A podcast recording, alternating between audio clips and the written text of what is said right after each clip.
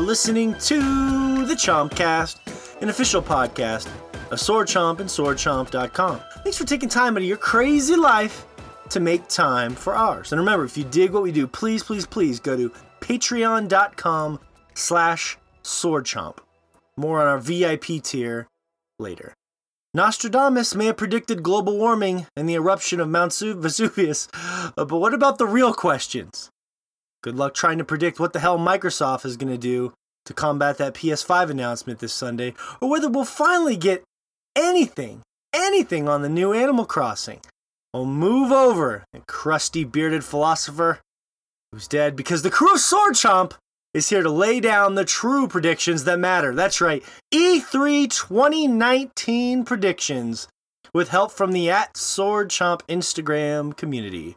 Giant Pokemon also came raining down from the heavens, and we have tons of hot takes to rain down upon your lovely eardrums. As the crew of Pokemaniacs here reacts to the Pokemon Sword and Shield Direct that happened this past Wednesday, just before E3, strangely enough. Talk about that. Of course, we have some games to discuss as well, like Observation, Dauntless, the new free to play Monster Hunter, and Nioh 2, uh, which Shay has been delving into, um, as well as a poll that makes us wonder if we should go see a doctor if after we use Dynamax we experience an erection lasting longer than four hours. All that and more on this insane, just plain roided out edition of the Chompcast. Speaking of roids, um, Professor Layton is here from Japan. Shay Layton, back in. You're not on steroids. This is a reference to something else.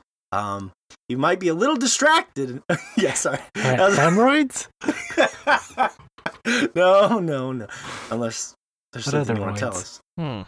um, I thought no, he was annoyed because his anno- cheese was stuck to the top of the pizza box. Was it? Oh, Oh, oh nothing quite. pisses off annoyed more than seeing that. Yeah. Yeah. How you gonna He's a roid. I've been. I heard that wrong. Man, I'm sorry. It's pronounced a droid, mm. actually.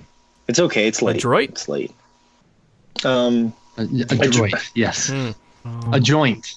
Well, you guys are sinking, sinking that ship fast, aren't you? Where down we go. We're sinking, not unlike Morgan as he's trying to capture footage of a shark instead of protecting the ship. Well, yeah, that's true. No, it's nothing to debate there. I save Fish's ass, and this is what I get. Uh, Shay Layton is here again from Japan. He's going to be probably joining us for two straight weeks. It's pretty special. And also, he might be a little distracted, guys, because right now, I'm sure he has ESPN or something pulled up so he can check the scores on that NBA Finals game. Am I right, Shay? Uh, no, I definitely do not. I'm 100% fully engaged in the podcast right now. There's no way I would ever be distracted. You might want to get yeah, a charger you... for that phone. Just make sure you mm-hmm. don't. Uh... Yeah. But it runs. Well, that and you should you should hold it up to the camera for me, Shay, because oh. I haven't been following the finals at all.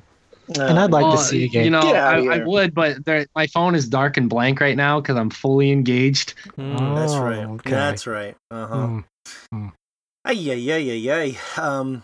No, but yeah. I was gonna, I was gonna make, I didn't want to interrupt your monologue, but I was gonna make a joke earlier because you, you were saying that John giant Pokemon raining from the sky. And as my dad would call them when I was younger, I was going to say it's raining Pokemon because he would call them Pokemon, Pokemon. instead of yeah, yeah, Pokemon. It's raining po- Pokemon, but my, I just don't want to be rude and interrupt your mom. my dad would say Pokemans, not Pokemon, Pokemans. Yeah. So. you know, like, I, I quick one minute funny story. I we lived in the shitty neighborhood in Great Falls, and I remember I was walking one day and I found this like pile of cards. Like, oh, Pokemon cards. Fuck yeah, because I still loved them back in the day. And they were actually joke Pokemon cards. They were called Pukemon, and they were from Spencer's. And they're kind of like, just like, they had joke, disgusting names. I don't remember remember them now, but it's like you know how uh, what should we call it? Uh, Sassy D had uh, their Sassachu, but it was pretty much like that. Mm-hmm where it's just like class versions of Pokemon. And I don't know why. That just reminded me of that. Just like, oh yeah, sweet Pokemon cards. And they're lying kind of in the street. And I, I look at it, I'm like, what the fuck is this? And it says Pokemon, and I was so disappointed. So disappointed. A weird era in time. But um, glad you hear here, Shay. Yeah, and... to think that Spencer's was a viable place yeah. is a weird errand. Hmm. As you wear your Spencer's hat. Thank you. It's, it's still a thing. Blastoise still life. Got this Spencer in the clearance bin. Everywhere. Found this in the clearance bin for nine dollars. We haven't haven't rehabilitated all those juggalos yet. We have have to find some place to go shopping. Oh, did you see? Did you hear Fish? Did you see Fish's ears perk up when you said juggalos? He's like, oh, Fay. Are we talking about Faygo? No, no, we don't mention juggalos on this podcast. So uh, no juggalos on. Um, but yeah, so uh, juggalos more like jugga nose. Oh. Oh. Oh.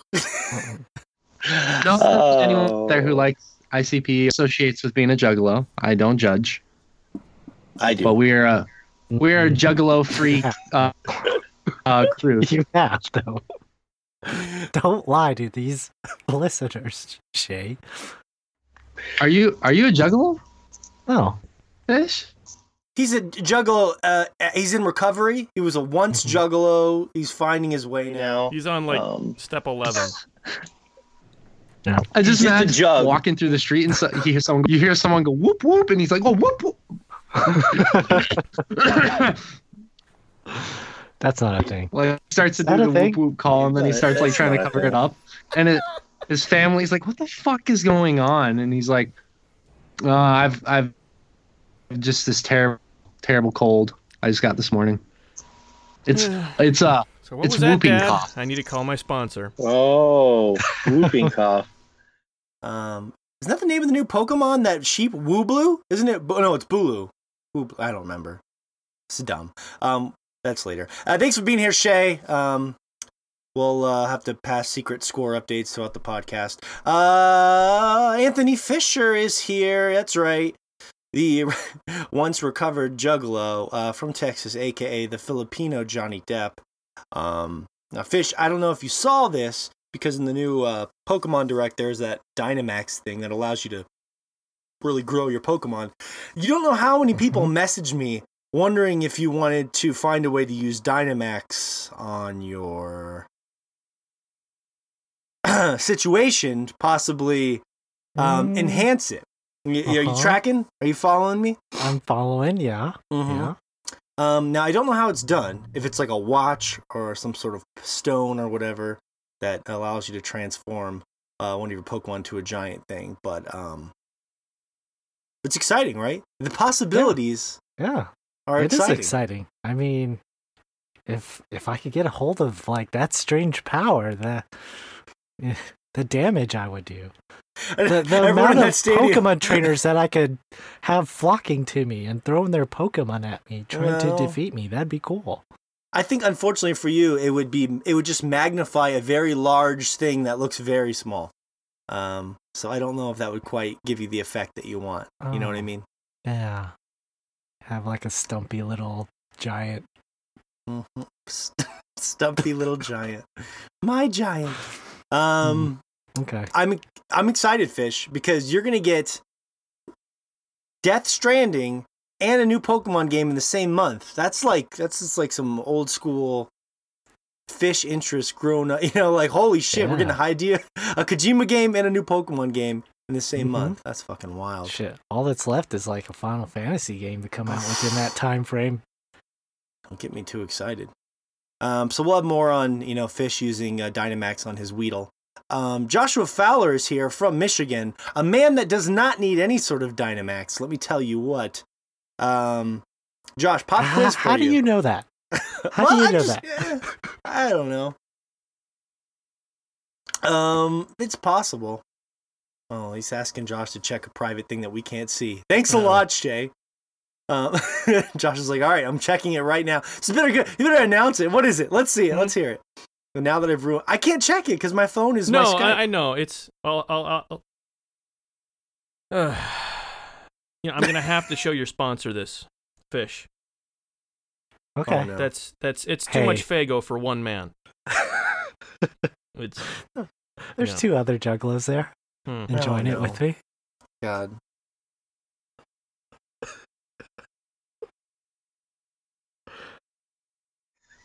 Hey, I'm actually holding my favorite uh, flavor of Faygo in this picture too. Oh my god! How'd you know, Shay? How do you have a favorite flavor? Because I've tried Faygo. There, but that's that's what you have to have tried more than one type of Faygo to have a favorite that's, flavor of that's it. That's true. And that's after true. the first time, all right, what's your favorite exactly how far Let's down that hole can go. Strawberry pop. Mm. Mm-mm. You know what? I'm not going to criticize Fish's drink choices because even though he likes to don't- I don't criticize drink it my, anymore. I well, don't drink soda you know, that Morgan's right. often.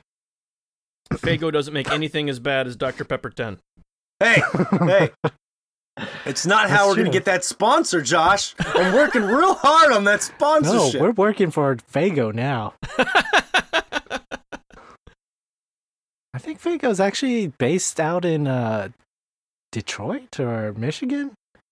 I think that's where they started at. I have no idea. I'd have to look. But why would it matter where pretty they're based out of? Who cares? Mhm, Yeah, oh God, this really. I care, down. Morgan. Okay. Well, they'd probably let me in, you know, since I'd be the only person not in full, you know, face makeup Yeah. showing up at their door. Oh, face Yeah. paint, yeah. You'd walk in and they'd be like whoop whoop, and you're like, yeah, yeah, whoop whoop, whatever. Anyway, so I want to talk business here real quick. Oh man. Well, uh, Good to see I've course. it's good. It's good to have a little. It's good to have a little insanity at the beginning, you know. Um, I of course in General Mountain Time here from Montana. I will say I did get a, a post that's doing pretty well for us up today that I'm enjoying. Um, as a horrifying uh, on our Instagram page at Sword Chomp on Instagram. For some reason, you don't follow a horrifying visual of a, a very rare. This has ever been captured on on film of a turtle actually eating and attacking a bird, a live bird. Um, which scarred me and then I made a Pokemon correlation, so you should go check it out. But Mhm. yeah, like I was it was just one of those magical things where I was I found that this week on accident and I was like so entranced by it because it's just so weird to see a, a turtle attack a bird like that, like a pigeon, like a full like dead pigeon, yeah, maybe they pick at them, but you just don't see that happen. You know what I mean? And Yeah. uh Tur- turtles have a lust for blood that not many people know about. Yeah. It's it's just I love those things in nature that are very weird and rare, and that uh, that, you know that you don't get captured on uh, recorded footage very often. But it made me think about like cool side quests they could do, like the rogue. I've been probably playing too much Final Fantasy twelve, doing all those hunts because I was thinking about like a a rogue uh, version of that new Pokemon that was announced, Drednaw, where it's like killing a bunch of Pidgeys and you have to go stop it. Um, or something like that. Or hell, I even I told you guys this week I my cats were murdering a bunch of small bunnies around my house, and it was really horrific for my children. They were just dragging all these small bunnies up to my patio, and those the bunny the sound a bunny makes when it's dying is horrible. Let me tell you that. It's like this. It's like it sounds just like that, and you can hear it from like inside your house. It's really loud. And then we'd run outside, and there'd be like a little bunny getting ripped apart by my cat. So not a pleasant thing, but that could be a side quest too, right there. You know, you walk out of your house and then oh no, there's what's the little bunny that's in there, hot bunny mm-hmm. or whatever. Little baby hot bunnies are getting attacked by Persians, Yeah. and uh, you know, nature is just full of ideas. And you have to find a Yeah. Garbodor to put the cat in and toss it in the river. Pokemon introduces euthanasia, a brand new team. Oh, Garbodor. Never. I saw one of those things that was like comparing real life animals to Pokemon, and they were all really good, and then the one was like a garbage bag, and I was like, oh yeah, Garbodor. I forgot. I always forget that stupid Pokemon's a thing. and yet, uh, anyways, we can talk about that later. Uh, it's gonna be a fun show. Let's get to some E3 talk because E- E3 is obviously a big deal. Now, I want to preface this by saying the reason we do E3 prediction show isn't just because it's sort of a fun tradition, as long as we can do it. The idea is to give people an idea of the things we'd be most excited to see because we're more of a personality driven podcast. Um, it's less about trying to be right. If there's something we feel strongly about and we can predict it, that's cool, honestly.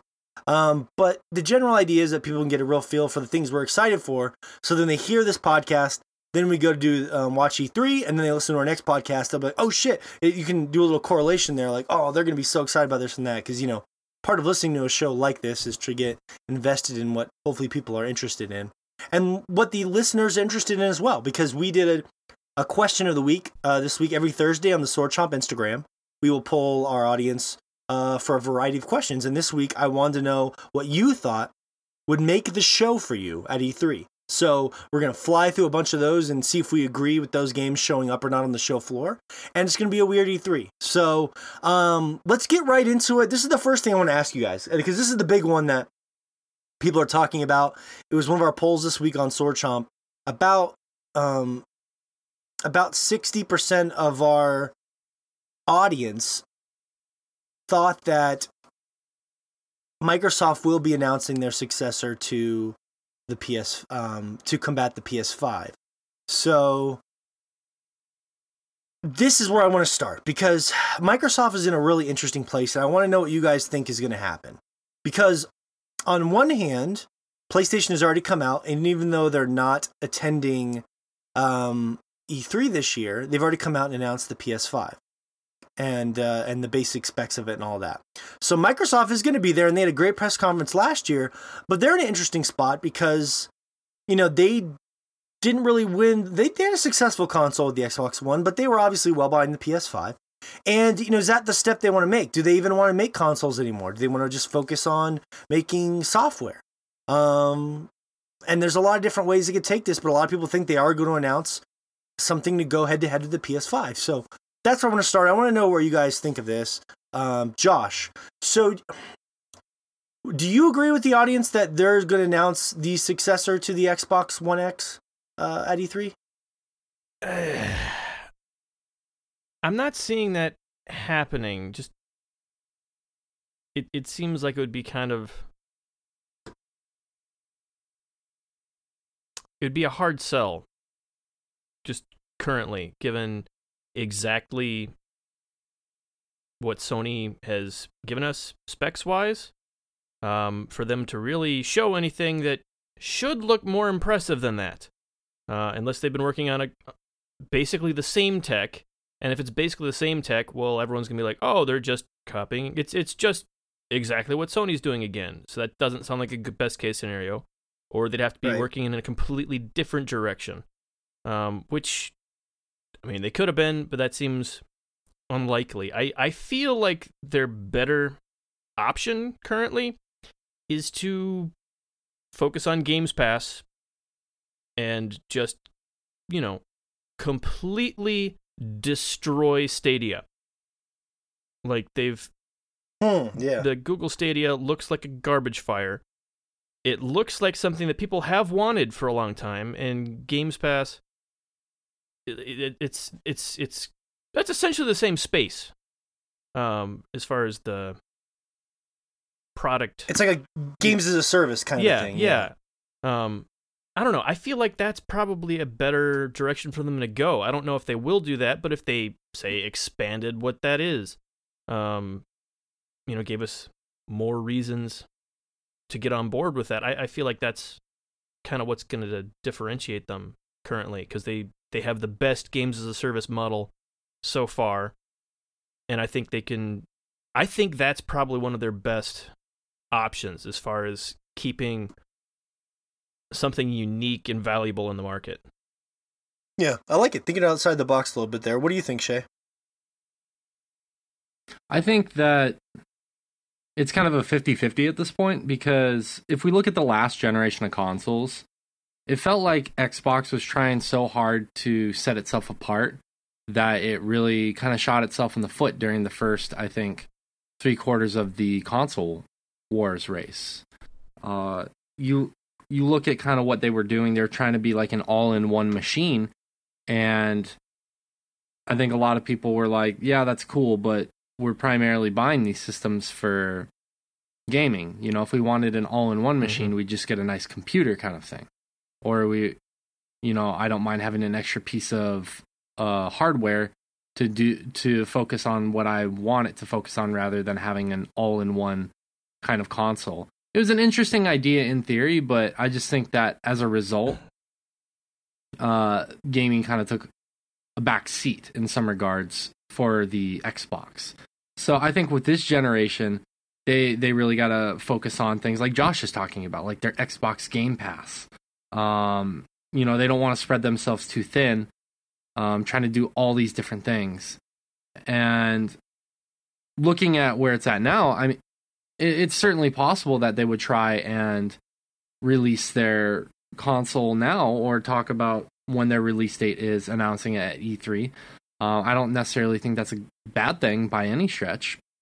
I also think that it's possible that they wait a little bit and they kind of let PlayStation do what PlayStation's going to do, get out there early, and then be like, okay, are there any last minute adjustments that we can make uh, to make ours stand out more? Or is there anything we can do that where we can market ours better? So they'll let Sony Sony kind of jump out there at first. They'll let the Google Stadia thing kind of take hold or attempt to take hold and kind of just figure it out from there. So I don't know. It's to me, it's a. 50 so you think they're going to be a little point. more reactionary, kind of like wait? Yeah, yeah, because I okay. think they were. I think, you know, correct me if I'm wrong, any listeners or you guys, but I felt like they were pretty reactionary in this current generation. You know, they were they were trying to make the Kinect thing happen, and then they're like, "Oh, it's not working. Let's cut it. Let's do all these other things." They didn't keep a lot of exclusives uh, for Xbox. They, um, you know, they're trying to release consoles super late. They're trying to do an all digital console when pretty much this generation is about done, kind of thing. It the they've had a lot of little missteps. They've had a lot of good points. Like I don't want to sit here and like talk shit on them the whole time. I think they've had a, a lot of small good steps, but I also think they've had a lot of really bad steps, and that's why Sony, Sony won this generation. So they got to not necessarily played a little bit safer, but they have to make smarter choices going forward. And yeah, that yeah. starts with something as simple as a reveal. When they reveal it, how they reveal it. So yeah. we'll see. Yeah. We'll see how that t- takes place or transpires here in the next few days, if it takes place. Yeah, I guess so, yeah, Sunday. Yeah, no, I there's a lot that you said there that I want to respond to, but I'll wait a minute because I want to get Fish's thoughts. But yes, yeah, I, I generally agree with what you're saying.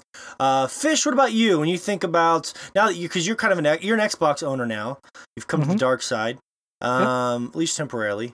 Um, because you know why rush out and get a PlayStation when they have a PS5 on the way down the road? Exactly. Yep. Yeah. I, I mean, that's the thing with Xbox right now is they they've kind of they kind of shifted their marketing uh, strategies and um, their services that they want to actually include on the Xbox. And I thought them releasing the Game Pass, um, was it last year or two years back? That that was a very smart move on their part um, because what PlayStation had going for it as far as like that PlayStation Now, where you were just streaming the games, so you were getting a lot of latency and everything. Um, the Game Pass actually made that more intuitive where you actually just download the whole game and have the game essentially for paying a monthly fee. And that was a much smarter choice and I thought that was a very bold move for Xbox to kind of copy that service that PlayStation was going for but uh, I guess they perfected it in a way that made it more appealing. And um, while I don't necessarily use Game Pass um, I do have it now because it's only a dollar a month but I think it's actually a pretty good service considering the fact that you know um, Microsoft Microsoft exclusives that are coming out are on there day one. So um, you you definitely there's definitely a lot of uh, yeah. bang for your buck, I guess, as far as like going for that service. So I thought that was a very smart move on Microsoft's part. Part and it seems like that they're they're tuning their actual console to actually you know, be more powerful. They they understand that people want to have uh, high resolution, um, high frame rates on their video games. Um, uh, though you know you can still you'll definitely get that on PC, but a lot of people just like the ease of a console and um, they like playing with friends and stuff on the Xbox and stuff like that. And um, them being able to, you know, incorporate Windows games with Xbox games and crossplay was also smart of them to do um, from the start, as well as you know joining up with Switch and um, making all these. So I think I, I think like Microsoft is making the right steps now, and I don't think they should rush themselves as far as like jumping out there and announcing their own console here. Like, uh, let Sony have you know this console because I think the Xbox One actually was released before PS4 did, and um, they they marketed that thing the wrong way where they wanted you know people to watch cable on that thing. And it I, I they they were so not in tune with yeah. what gamers actually wanted you know from xbox from microsoft. Yeah. So i i think they should just definitely you know take their time with it. And yeah. you know just feel out the waters and i don't think they necessarily have to reveal anything other than maybe just say hey we have so and so in the works and that's all they have to say to get people excited at this point.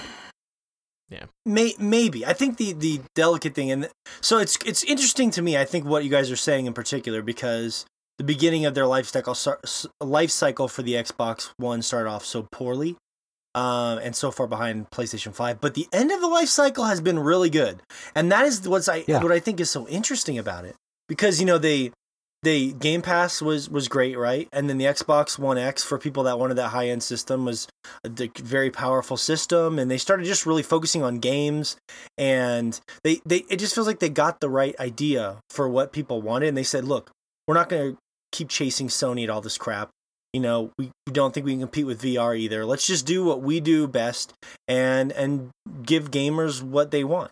And, and let's listen to them. And that's been why I've been so impressed with Xbox over the past couple years. But that's why I think it makes it so interesting because I, I still think you don't want to necessarily get behind PlayStation. Like, I, I agree with you guys. I don't necessarily think they have they need they will announce a new console, but I think they have to announce something out of creative out of the box because you leave E3 and everyone goes, man, PlayStation's got this exciting system on the horizon, and Xbox is just going to be like, yeah, we're going to make some more games for Xbox. It's going to feel deflating for people. Now, I don't necessarily feel that way because the Xbox One X that I have is actually an incredibly powerful system. It's gorgeous. It's it, it I could be happy gaming on it for many more years, right? But that's not how the world works. I know that. And there is a pressure, I think, for them to not feel like they're falling behind again unless they just want to get out of the race. But the yeah. the issue.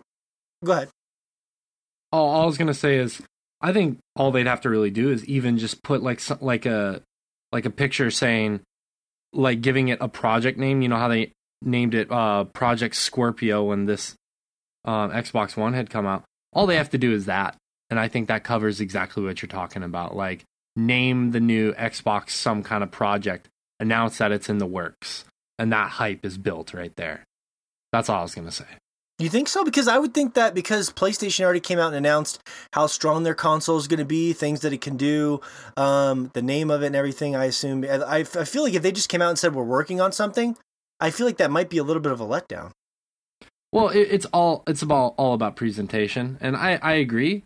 I think it would be for some people it would be a letdown, but for other people it'd be like, hey, we're not pretending like nothing's in the works. Something is in the works you know, we'll let you know when we're ready to let you know kind of thing. And I uh-huh. think that's kind of like I think that's kind of where the industry is at right now, not just with video games, but with music and movies is you get let know when people are ready to let you know, especially with video games now. And I think that's cool in a way that that empowers the creators and the um, content providers. I think that's great. They don't have to adhere to a studio's uh, or production uh, team or a finance team's uh, like set schedule like you have to release on this date. They're not adhered to that. They're adhered to whenever they're ready because of that empowerment. And i think that i don't think we'd see it on that level of like a microsoft console but you never know.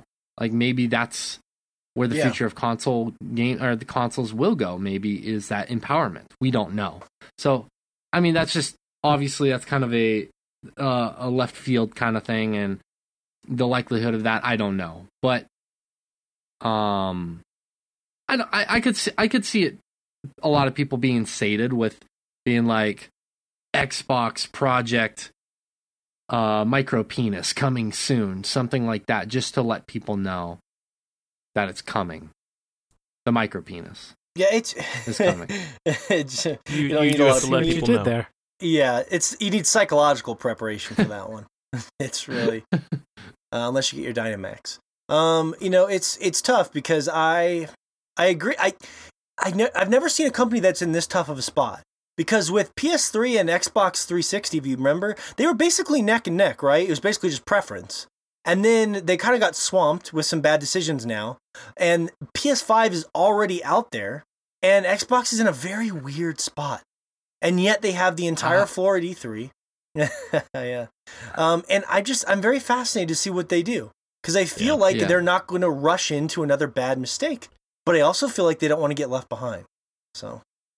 Yeah, uh, that's the thing. Kind of like you're saying, they they started the last, oh, like current generation so far behind, and it already feels uh-huh. like they're kind of on the back foot here. Yeah. So yeah, again, it yeah, sucks, yeah, and I mean, like obviously there is no new console yet. Like we've got specs, and you know, it's an all, imaginary yeah. new hard drive out there, um, that you know could be really cool, but like, yeah. What if it is really? It feels like they're on the back Josh, foot by so far. And like, what if, what if you're onto something, Josh? What if it is just like an expansion of Game Pass or something like that, where they're like, look, what if they find a way to make your Xbox One X the thing you need? You know what I mean?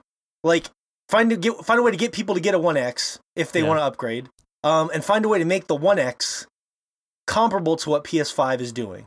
If they could find a way to do that, that would be kind of a interesting it might not be a flashy thing but what if there was a way for them to do it hmm. creatively I, I don't know what the answer is i'm just saying i feel like them rushing out making a system is it's hard to imagine right it's hard to imagine well they, they they were making good strides like last year where they were announcing that they were acquiring all these different uh, uh development teams yeah. to Studios, start creating yeah. all these exclusive games so yeah yeah I mean, we start it's been a year now that's a good point. Yeah. Maybe we'll hear yeah. something about that at E3. Maybe they're kind of doing some new collective project with all these companies. Like whether mm-hmm, it's, you know, mm-hmm. Putting them like doing an exclusive deal where all their games exclusively get released to Game Pass first, kind of like Epic Store has with some games now. Yeah. Maybe they'll go that route. Who knows? I think that would yeah. be a good thing. I mean, they they've done that with a few games here this last generation where with timed exclusivity which i think is really i'd much rather see more timed exclusivity um, to try to push you towards one system than another that way people aren't missing out and then also there's a huge incentive i mean think about having to wait a year to play a new tomb raider game like like happened this last generation um, I think more more deals like that could start making Xbox a really attractive prospect again. Well, that's a good point. What if they're what if they're just like, "Hey, go buy a PS5 if you want, but you're not going to have these five amazing games." And we are. You know what I mean? Because at the end of the day, the yeah. software, if they could well, get yeah, exclusive exactly. rights, because like at, Sony won that exclusivity or like the the the you know the first party, not even first party, but like the exclusive titles by so much this last generation. Um, yeah, but it's starting to kind of. They, they, I say by so much. They won it by three to zero. Like, come on. Uh, it's the score was so low on both sides here that I don't think it would take an awful lot for Microsoft to pull way ahead and become the system you need to have. Yeah. Well, if you look at it like the uh, if it's three to zero, if you look at it from the playing yeah. field of uh, PC not being uh, being equal, because like for people like me that, yeah. Um, let's put it this way, you, a lot of games that are on Xbox are obviously on, you know, PC as well. Yeah. But they're still they still feel exclusive if you're a console gamer. Like for a while, Cuphead you couldn't get that on anything but Xbox um, Sea of Thieves, for example, PC mm-hmm. and Xbox. Um, so there there is a lot of stuff like that, but it is PC too. But yeah, that's an interesting point. It'd be it'd be cool to see what they do. I, would like to say I have a good prediction, but I just don't. I I've never I thought about this for hours, and I was like, I what would I do if I was in their shoes? Because I I used to listen to a lot of interviews with Phil Spencer, and from Microsoft and uh, and and Xbox, and he was saying that he just loves having a, a, console. He just likes the idea of coming home and just having the ease of a console, right? So I don't think that they're going to get away from console games like everyone thinks they do. Um, yeah. So it's it's interesting. It's it's going to be fun. So and we're going to see in just a couple days. There's going to be two we're two days away from that. We're recording this on a Friday. That'll be Sunday, uh, for the timeline for people. So we'll know. Um, mm-hmm. And then as far as some of the other studios here, um, and I'll have Fish kind of pull up uh, some of the, the listener questions just to have them ready.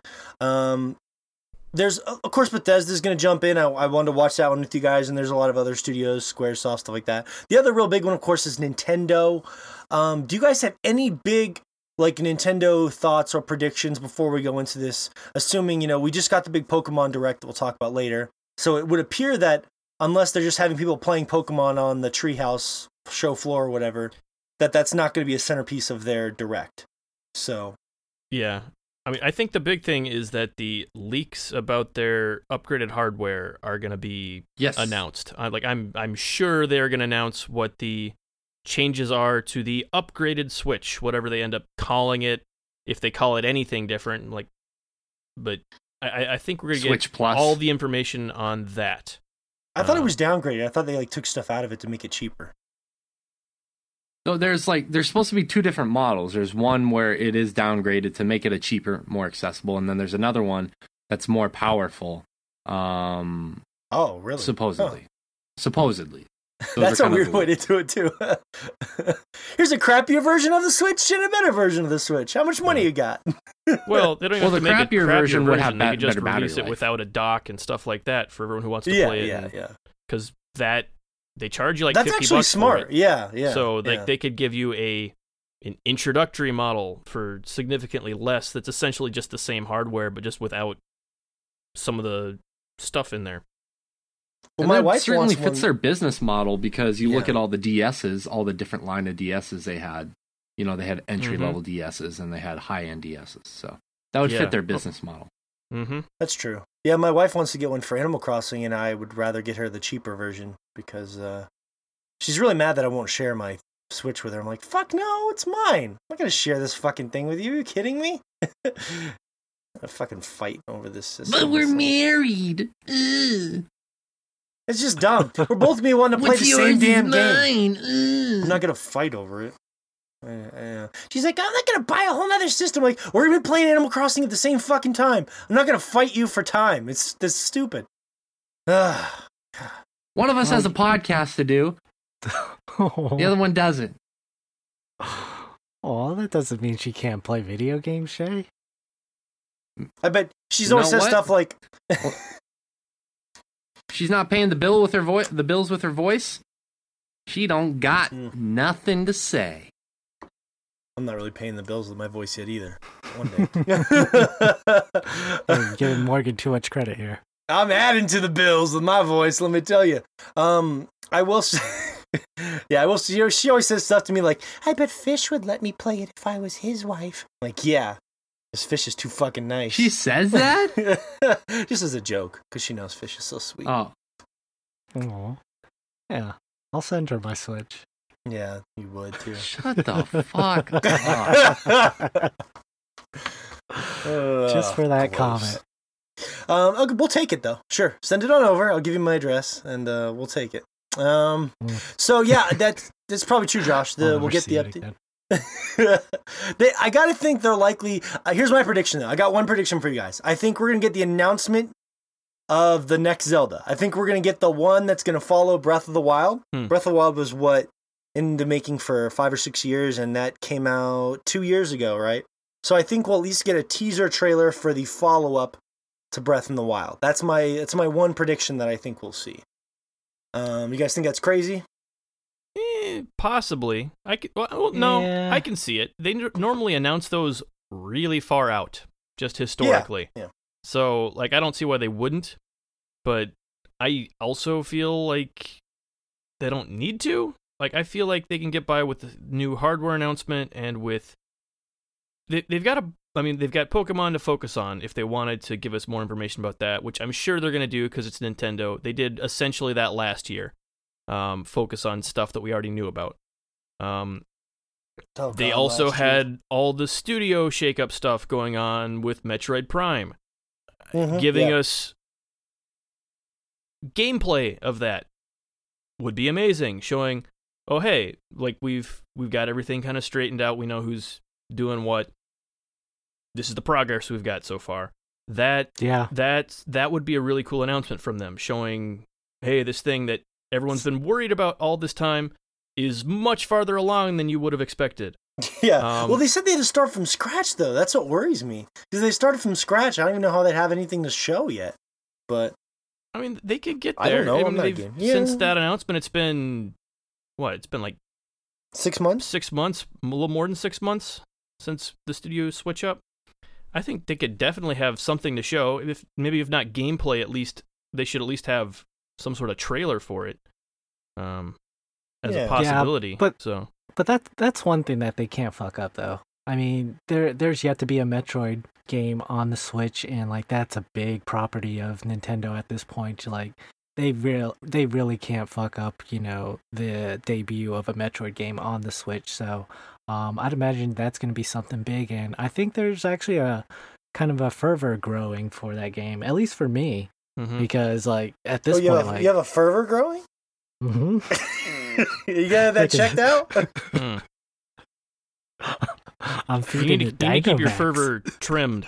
There's there's really no reason to let it get just kind of overly bushy and out of control. It's, it's, keep that fervor trimmed. You got a fuzzy fervor? Mm-hmm. yeah. But Sorry. yeah, they, they should have uh they should definitely announce something uh, with Metroid. Um, yeah. And, and and the thing with like Zelda is I don't think they should maybe rush that. Maybe in a, a I don't know. I don't know if they should do it this year or next year. Announce as a, a new Zelda game because they do have that. Uh, Link's Awakening coming out. Oh and, yeah, we'll probably yeah. see something on that. Yeah, like I, get a release yeah. date on that. I would. Think. I'm sure we'll have a release date yeah. on that because it's supposed to be this September. Did they say that? I can't remember if they gave us a month or not, but I know it's it's supposed to be uh-huh. this year. But I'm sure we'll have a date at E3, and kind of like Probably, like. I was leading into with the uh, the Metroid. That like I feel like there are other properties that people are have not not not so much that they've been looking forward to it more, but they've just there's been a ton of talk about it online, uh, like Animal Crossing. Give us a release date on Animal Crossing. Please, the God, internet will please. go insane. Like I feel like they've got other oh, yeah. other properties that they could push along with the. I mean, for example, they could release the you know tech specs for the you know different models of the Switch, and mm-hmm. hey, they're coming out the same day as the new Animal Crossing game. Um, Smart, yeah. Something like Buy that would be wife. amazing. like that would be amazing for them. Um, so. Yeah. Yeah, man.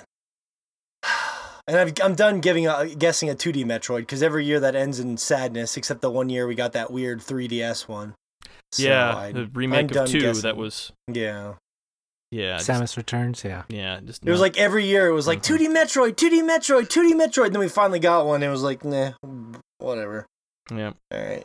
I see what you're doing, Nintendo. Um, th- there's got to be something Animal Crossing footage wise, right? Because if you think about it, that's supposed to come out this year. We don't have a release date, and there hasn't even been a screenshot of that goddamn thing. Not one mm-hmm. fucking screen. So that that's probably that's in my top three things I want to see the most because I grew up with Animal Crossing and it's been so long since I you know and I, I think about everyone in my family, my wife, my even my mom gets excited about asking me like, is there a new Animal Crossing yet? Like it's like there's so many people I know that are ready and they just yeah. I it's just been so long since the the 3DS one. Oh, and know. the 3DS one was still in many ways an iteration of the other um the original game. Um but the 3ds one was still what 10 years ago? Something like that? Um i might yeah, that might be a little it, it came out on the ds actually yes, no the regular ds one. not the 3 new leaf is a 3ds game mm.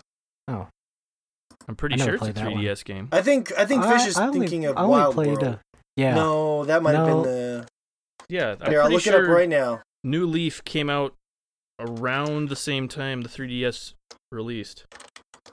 Yep. Uh... It. Okay, I'll give you a date right here. It says New Leaf came out on November 8th, 2012. Okay, so I was a little off. Uh, eight years. Seven years. Seven years. November. Yeah, so I guess 8th, not 20... around the same time, but you know, close seven enough years. to it. That's a long time. Seven years. Mm-hmm. And you know, in many ways, New Leaf was an iteration of the original Animal Crossing. So anyways, that's that's a big one for me. What's up? What's uh? So let's do the personal stuff before we get to the listeners. So I'll start with you, Shay. Um, what is let's say let, us start with like a dream thing. So let's start with a game that you don't think is going to be announced, but if it was, this is the one that would most likely get you out of your seat uh, excited, crazy. Let's just go for like the fantasy thing. The thing that would blow your mind the most, but you think that more than likely, realistically, it probably won't happen. What do you got? I would want a new Mass Effect game that would kind of just skirt over the fact that Andromeda happened, and it would kind of be a continu- continuation of the trilogy, um, in some way, shape, or form. Or if it, you know, that's that's too unreasonable, an HD remaster of the trilogy. One of hmm. those two would be like my highly unlikely to happen, but I wish would fucking happen. Um, I think you know, so many people were hyped for Andromeda, and it was such. I don't. I you know like I didn't really play it, so I can't I can't speak eloquently on it. I know, you know, a lot of a lot of the uh, whisperings and whatnot. I heard that a lot of people were disappointed with the game. Some people thought it was harshly criticized, but you know, it didn't really live up to the trilogy. I would like to see them kind of right that ship and you know, be like, all right, we had one stinker of a game, let's get back on track. Because Mass Effect is such an amazing series and so many people love it. Uh, that I feel like it deserves like if they're going to continue to make games for that IP, that they should make a better one than Andromeda. That should not be the one they end on. Um, but if I mean, if they are not in the uh, market for taking risks and making a new one, just HD remaster the old one, build up some goodwill, and go forward from there. You know, it would really, it would really please a lot of people to have that on the new generation of consoles, whether it's the PS4, Xbox One, or they do kind of like that hybrid release where they do it PS4, Xbox One, and then mm-hmm. PS5, and then the other new system, just yeah. to get more exposure. Well, you know, like those games are so beloved. You know, the shitty beloved, thing is that rather. they're still busy course correcting Anthem for a lot of people. That it's. I think they're not course correcting Anthem at all. From what I've heard, they've stopped putting any development into it. Really? Yeah, oh, which yeah. is garbage because mm-hmm. the game was good. There were a few issues that needed to be fixed. They had this content, you know, plan for the next year, and last I heard, they basically intended to do almost none of it, uh, because it got panned hey, so hard. Which one? Yeah. Which one was that? Anthem, oh, that much, yeah. Anthem, Anthem really yeah. did get panned. And yeah. we actually it, thought it, it got way more hate than okay. it than it yeah, deserved. it did. It, it was did. a really solid game that just had not enough end game and a, you know a few loot it problems loot to get issues. tweaked. Yeah, yeah, like they weren't. Issues. It was just just stuff that needed to be tweaked. Um, well, and I, I wasn't so. really into the story either, but I did like the gameplay, and I thought the world was kind of cool. Like, it, I yeah. enjoyed it. It didn't blow me away, but I was like, this is like it was so fun to play, like just flying around. And yeah. I remember we were higher on it than a lot of people were, at least for a week or so. Mm-hmm. But I mean, like Fish, I think Fish is a good example of what happened to Anthem because Fish was hot and heavy with us for a week, and then he just dropped off a cliff, and then he started talking shit on it, and it was just the whole thing. Yeah. So if look, just look to Fish for that critical consensus. Mm. yeah. Well, look at me. Going, just going back really quick. If if they do this Mass Effect trilogy HD remaster, I think they will build some of that goodwill back. I mean, yeah, there people mm-hmm. are going to be like, "What's the catch here?" They're still going to have a wary eye, but it would mm-hmm. be a step in the right direction for them to right the ship, so to speak. And that would be EA, right? Because they're tomorrow, so that has to be EA. I believe so. Yeah. So yeah.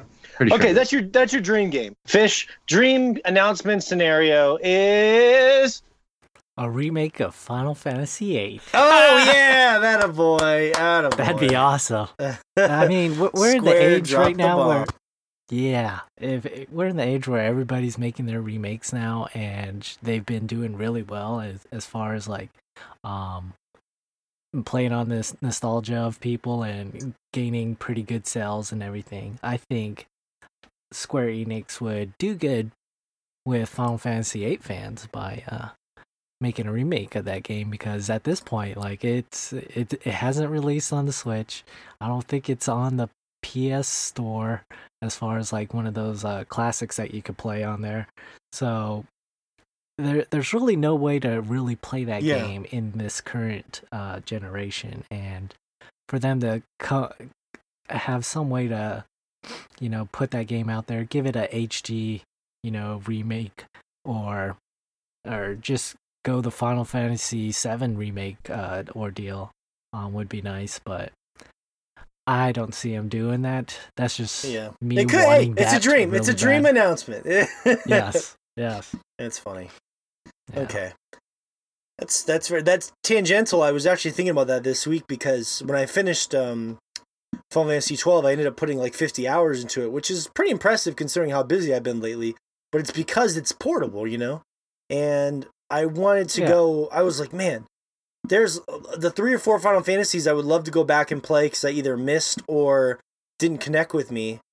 I would really be interested in playing with them if they were portable like 13. I'd like to give 13 another shot.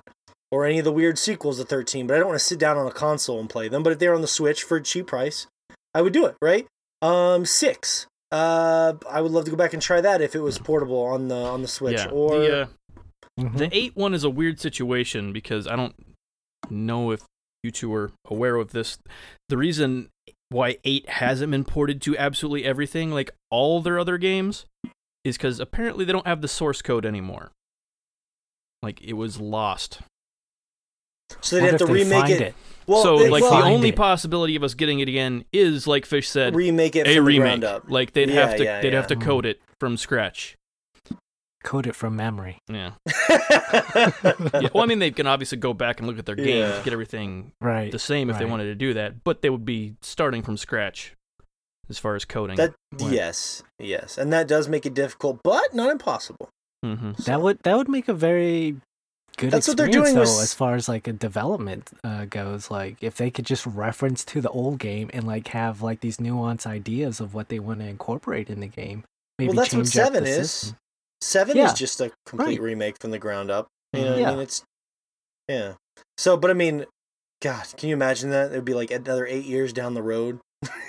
Fuck. Mm, it takes them this long to get seven. I just don't trust Square's ability to produce things in a timely manner. No, It's so sad, but I don't know. I don't know what's up with that that publisher now nowadays. Like, it's weird. It's weird. Yeah. I mean, they were cranking out those PS1 Final Fantasies, man, yeah. and they were great. they st- oh, yeah. they were cranking them out like a year apart. I don't know how they did it. Um, okay. Uh, tangentials aside, tangentials. I don't think that's a word, but it sounds nice. I'll play with your tangentials, Fish.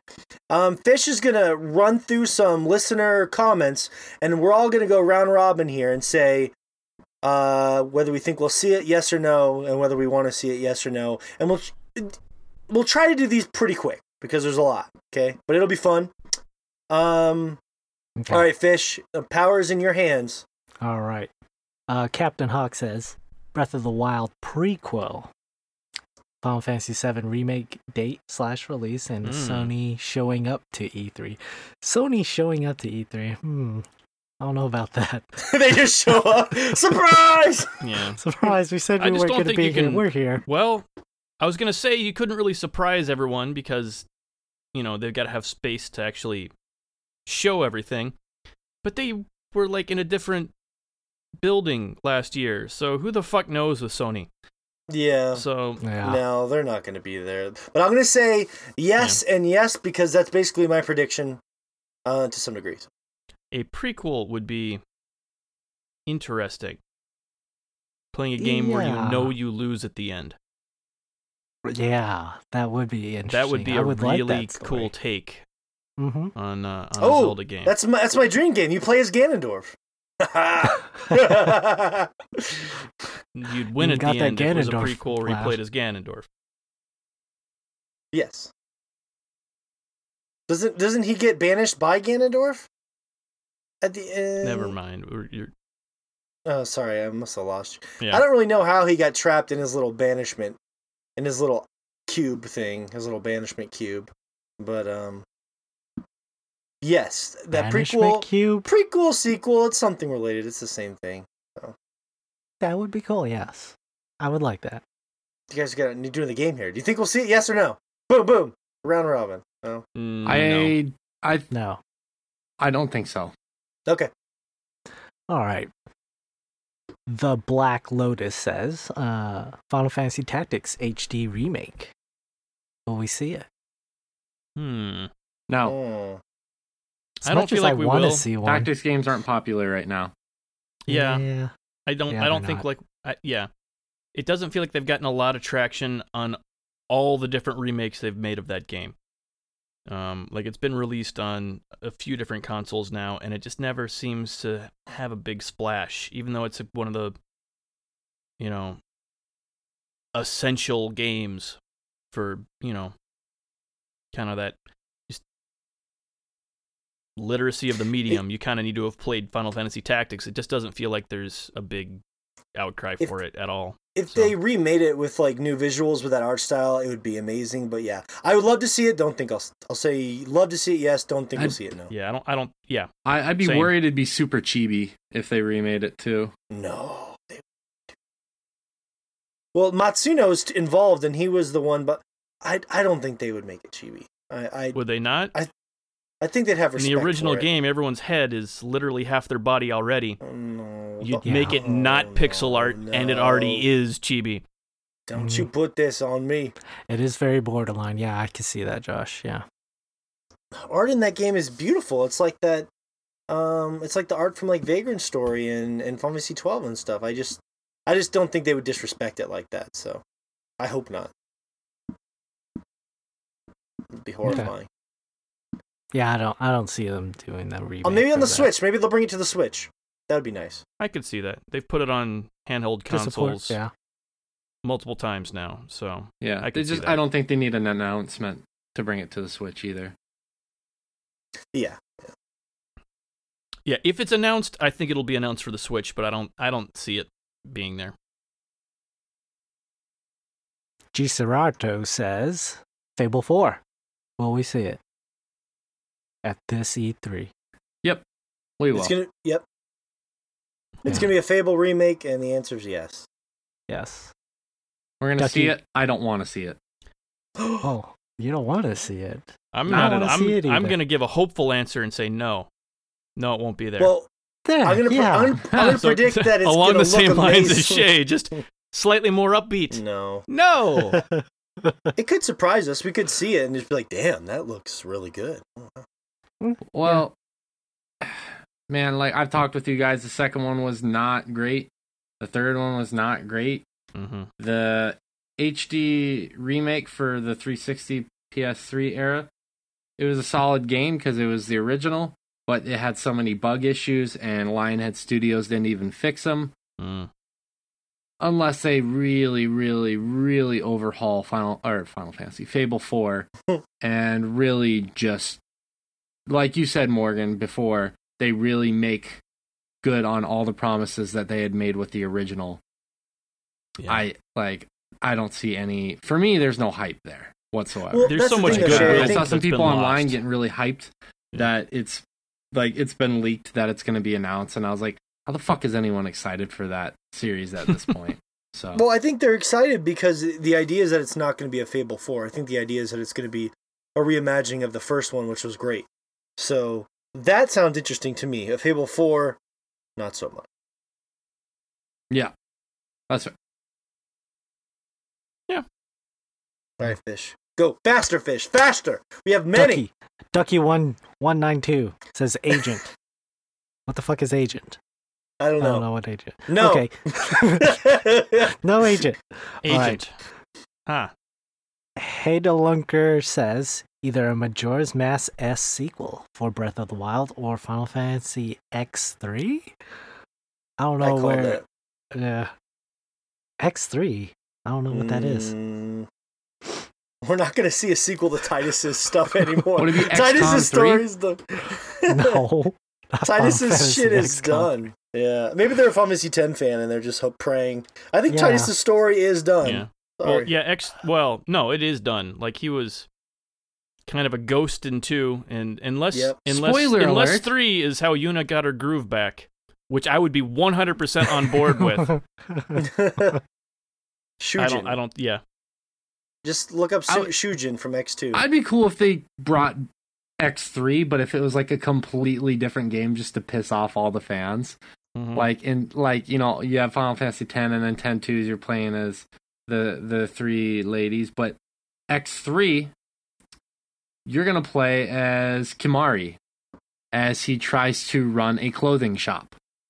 And basically it's just a store owner game. That's Yeah. X3 right there. Uh, I would Just not buy that completely out of left field. Has nothing to do with X or X2. Tidus is back, but he just looks really badass. Tidus is back. Sound like He's come from an alternate Oh. universe, and how he talks is the whole time he just does that terrible laugh. That's his whole dialogue the whole game. that's how he, that's how he Ah, communicates. ah, ah, ah, ah, ah. Yeah, It's almost like the Kawhi Leonard laugh. Yeah. That was somebody not the Kawhi laugh at all. But we'll that. I can't do it. It's, a, it's Blitzball.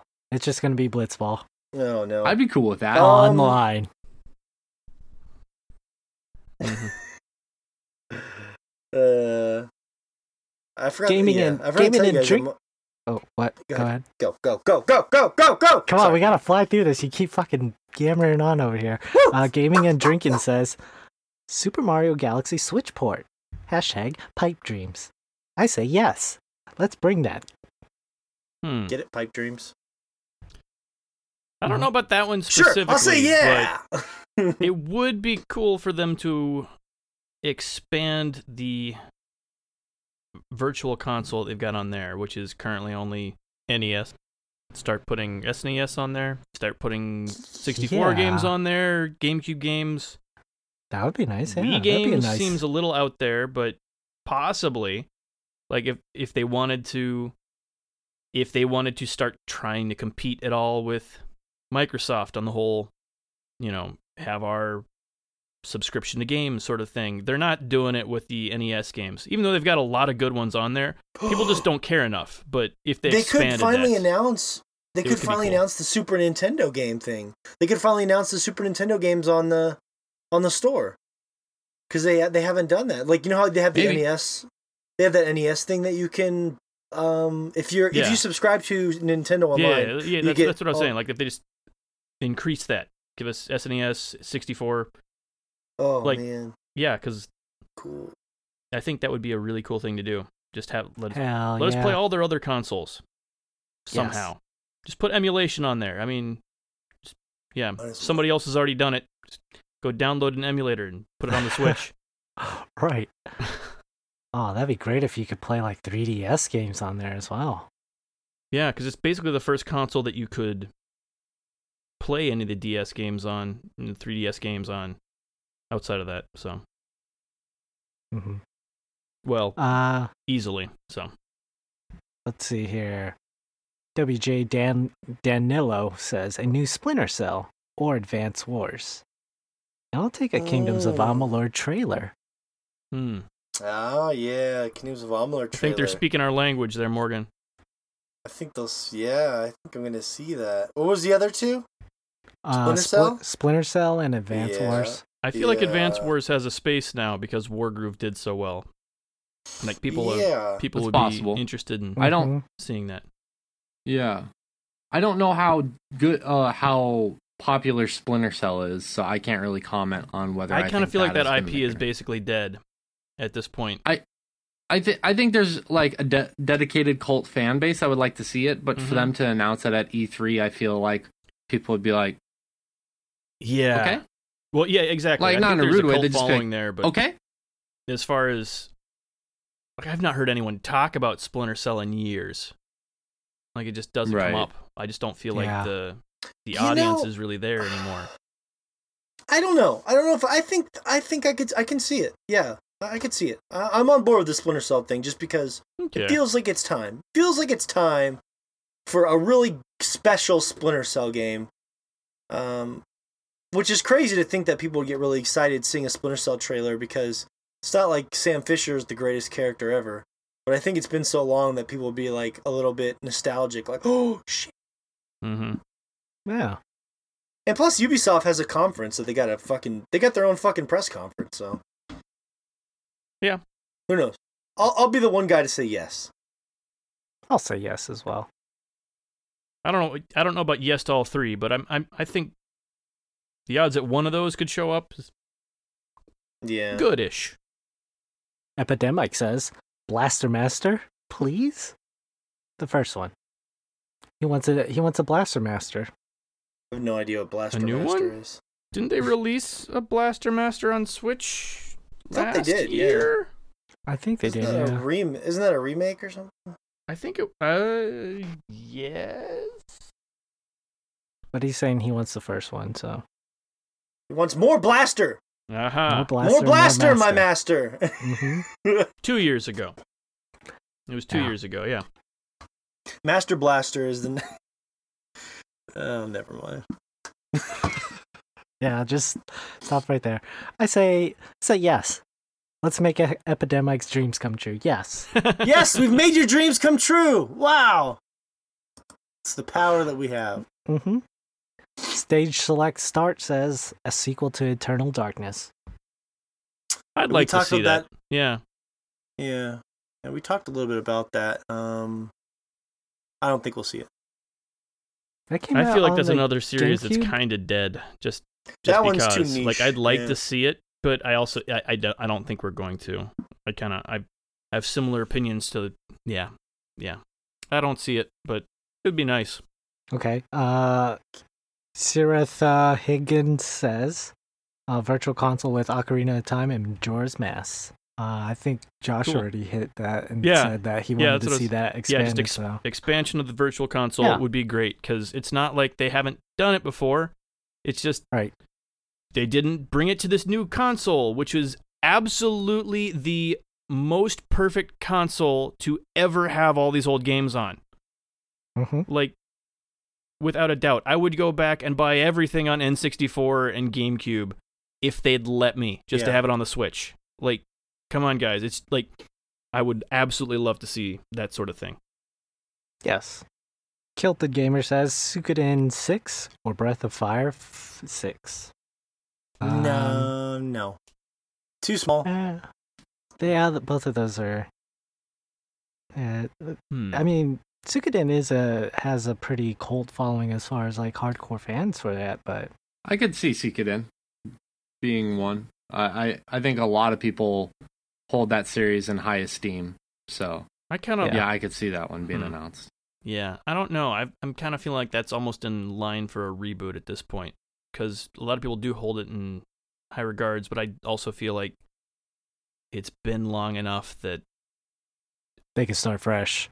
Yeah, yeah, possibly. Yeah. yeah. Red Blue Blur says, uh, Pokemon Diamond and Pearl remakes. Hmm. It's. I don't think we're gonna get any more remakes. Just I don't think so either. In, until not, until not after the new yet. Pokemon. Just yeah. Well, they've got a formula. They make a new game with a new engine for all their Pokemon games, and then they remake an old game using basically all the tech that they just made so they can get more money out of all the work they just did. And I kind of feel like we're going to get a new Pokemon game on the Switch and then a remake of something old again. That that's that's that's been their MO for so long now that I just mm-hmm. don't see them announcing a remake of a Pokemon game right now, especially after the whole, you know, Pikachu and Eevee. Yeah, that felt like the year. last one like, they could I, really tap. I mean, they've mm-hmm. tapped that remake well so damn dry. Not that I don't uh, wouldn't like to see it, but it's just at some point they can't remake every single one of them. You know what I mean? And they almost have. I think that's the only one. I mean, at that point they're remaking X and Y, which are basically, you know, 3DS games, and it's just. I, I get where you're coming from, but I think to answer their question better, I think, or their hopes, I think they'll see a lot of the Pokemon they loved in the new Pokemon game, hopefully, and maybe that'll make make them feel better about that. Um, That's fair. I think, I think the route they should take is they should remake Sword and Shield. you know, they've announced that they're making it. I think they should announce that there's going to be a remake the following year. what's the what's the third spinoff going to be? You know, there's always like a a crystal or a a yellow like sword, shield, and what flail? Sword, shield, dildo. Oh no. Well, what about? Oh, I'd like to see that Yeah, I lion. bet you would. That lion, that lion, that lion looks real. This tail looks real weird. Well, I mean, you look at you look at the last one, which is Sun and Moon. They just did Ultra Sun and Ultra Moon, so they might just do Ultra Sword, Ultra Shield, which would be lame as shit. But I could see them doing that. you can't predict how weird they will. One more fish. Let's let's get a zinger here. Pick a real good one. A zinger. Mm. Keep on. Can you keep doing that while you pick, please? That is quite a zing. keep keep singing. Keep on singing.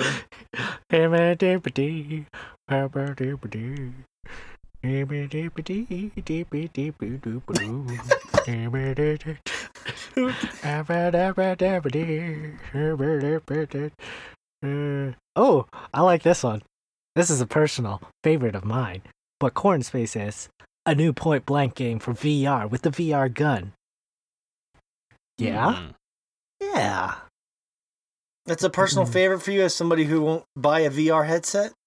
That'll make me buy a VR. Really? Okay, right I'm gonna there. hold you to that. I'm writing Hold it me right to now. it. Hold me Point to it. Okay. Point blank. I'm gonna hold you to that point in blank VR. range.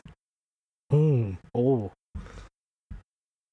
Um, All right. So the silly light gun game is the one that gets fish to buy it. All right. Hmm.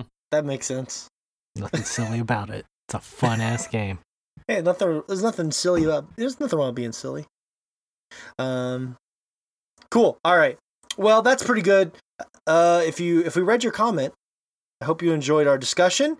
Um, I want to say in summation here, if there's anything you guys wanted to wrap up before we move on, uh, the one thing I didn't get to mention because I was asking you guys about your dream things, I totally forgot to mention my dream things.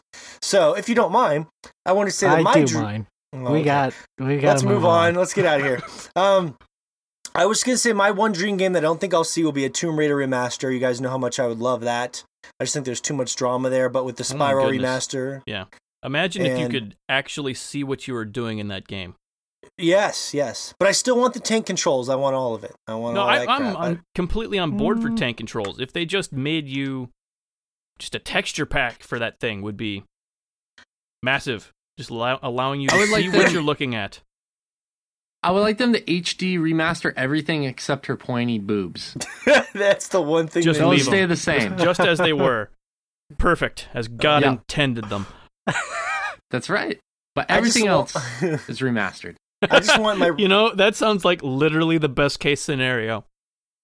I just want to isolate that clip of Josh saying I'm all I'm on board for tank controls and just make that my ringtone. Mhm. I'm on board for tank controls. Um, uh, I the quick things I jotted down was that would blow me away. Animal Crossing this year to date with gameplay. Cyberpunk surprising everyone with a release date um, confirmation. A new Donkey Kong game, uh, which I don't think we'll get. No Man's Sky release date and the third piece of the uh, No Man's Sky Beyond thing. They have they've announced the two parts to it, but they haven't the multiplayer and the VR. They haven't announced the third piece. I think they're saving that for E3 and I have a new Final Fantasy as well, like a real Final Fantasy game. Those are my dream announcements um, with Hmm. context. So, is there any other announcement you guys were hoping for, or predicting, or anything that you didn't have time to mention that you'd like to say? If so, please speak now. Cyberpunk release date. I think you said that already. I want that. Um, I want. I know Outer Worlds comes out very soon. If there's any more hype to be put into that, I really want to see that. Um, Yeah. I would like to see some more on the new Elder Scrolls. I don't know how far along they are in the development process of that. I don't see it. Something would be nice. Yeah. Yeah, I, I, don't, don't, trust see it them to really make getting anything much. well anymore. Oh come on, come on. Why Josh, would you at this point? Uh, he's right. He's right. But I mean, that's for me. That's kind of the last hope at this point. Yeah. If That's if like- if they can do something to turn that around, that would be really cool. This but got I'm to just, be it. I'm just not feeling it from them anymore. No, I mean, you were never really feeling it from them too much for a while now, if we're being honest. But like me being the Yeah. Bethesda fanboy that I am, yeah, if they don't if they don't nail Elder Scrolls Six, I think a lot of people are gonna sour on them. Yeah. So we'll see. Yeah, I think I think we will have to like they're gonna have to do it right. They're they're really gonna have to do it right. Well, and, yeah, mm-hmm. it's gonna be one of the most think, anticipated games of our lifetime. So they can't fuck that up. I don't know about our lifetimes, but definitely the next generation for sure. So we'll see. Mm-hmm. We'll see what happens. I I hope that they hit it out of the park though. So I hope that they have a little bit more to reveal at E3. But that's it. I mean, other than that, not uh-huh. expecting much, and I'm. We'll see what happens. Oh, and Dead Space okay. 4. I forgot about that. I know that's never going to happen. But somehow magically the studio gets back together and they make Dead Space 4, which is very similar to the original Dead Space. Yeah, and right after, oh, and, uh, right after announcing that they're dissolved, they just magically come back. That's right. Uh, it was all a ploy for me mm-hmm. and only me. I. Hmm. I am really looking forward to watching those conferences with you guys because they're always a lot of fun. Microsoft, in particular, crushed it last year. It's like an hour and a half of just questions being answered, and then Bethesda is is as much garbage as they went through. They they had such a good press conference last year, uh, and and Nintendo as well. Like as I, like it's it's easy to forget how that. good the press conference was and how yeah. bad everything they released was. Well, and that that's the interesting thing because now they have to sort of cover up um, the damage they did while also getting people back on board again. So I'm really fascinated to see yeah. what they got. I, th- I, bet we'll see a lot of Doom, some more stuff on Doom, which is interesting, and then something big to get people yeah. excited. Maybe they'll have footage of that um that star that uh sci-fi thing they're working on. Um, Star. Fuck. Why is the name Starfield? Yeah, Starfield. Yeah, maybe that will be the thing that they'll That'd have some cool. stuff on. Yeah, I'm excited for to hear more about uh, Halo Infinite at this point. Um, hmm. Oh yeah, we didn't. That was a poll I did as well. Like everyone thought there's going to be some gameplay. It's like sixty percent. Got to give us said, something other than just a name. So yeah, they have to. I bet that's how they lead the show. I bet that's how Microsoft opens their oh, conference. Oh, that's cool. got to be their opener or their closer just to get Dude, people. I remember Halo 2, whenever that that 10 minute thing dropped back in the day, that was like one of the biggest E3 moments ever. I was reading about some of the biggest E3 hype moments ever. And that first Halo 2 trailer where oh man, where they were showing all those new enemies and all and the sword and all that stuff like at the time, that was when Halo was was huge. That that was one of the coolest, most fun. I must have watched that like 30 times as a kid. Um of course E3 was different at the time. It was even bigger than it is now, you know, but man. Halo Infinite. You know what's interesting about Halo Infinite? As excited as I am and as curious as I am, Destiny right now is not really in a great place. And it's I in a really good place. They just announced it going free to play. Yeah, they, so they you can finally that, get yeah. all the expansions that were supposedly good, which may actually get me playing it again because I wasn't going to go out and give them another season's pass worth of my money just to play right. the expansions that didn't suck ass. But I really wanted to play them. Looks like now I can.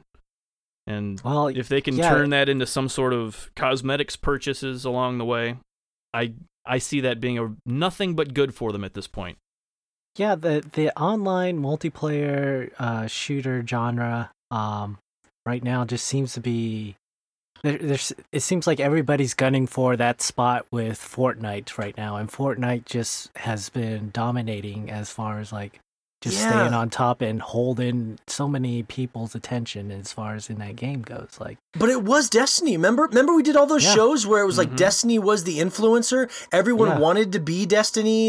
You know, yes. the Division, all those, and now it's like. Even those games come out in the division, it's like, eh, the division, and like they're they're fine, they're good, they're successful, but it's not like the mm-hmm. thing anymore. Isn't that weird? How yeah, fast mm-hmm. that turn?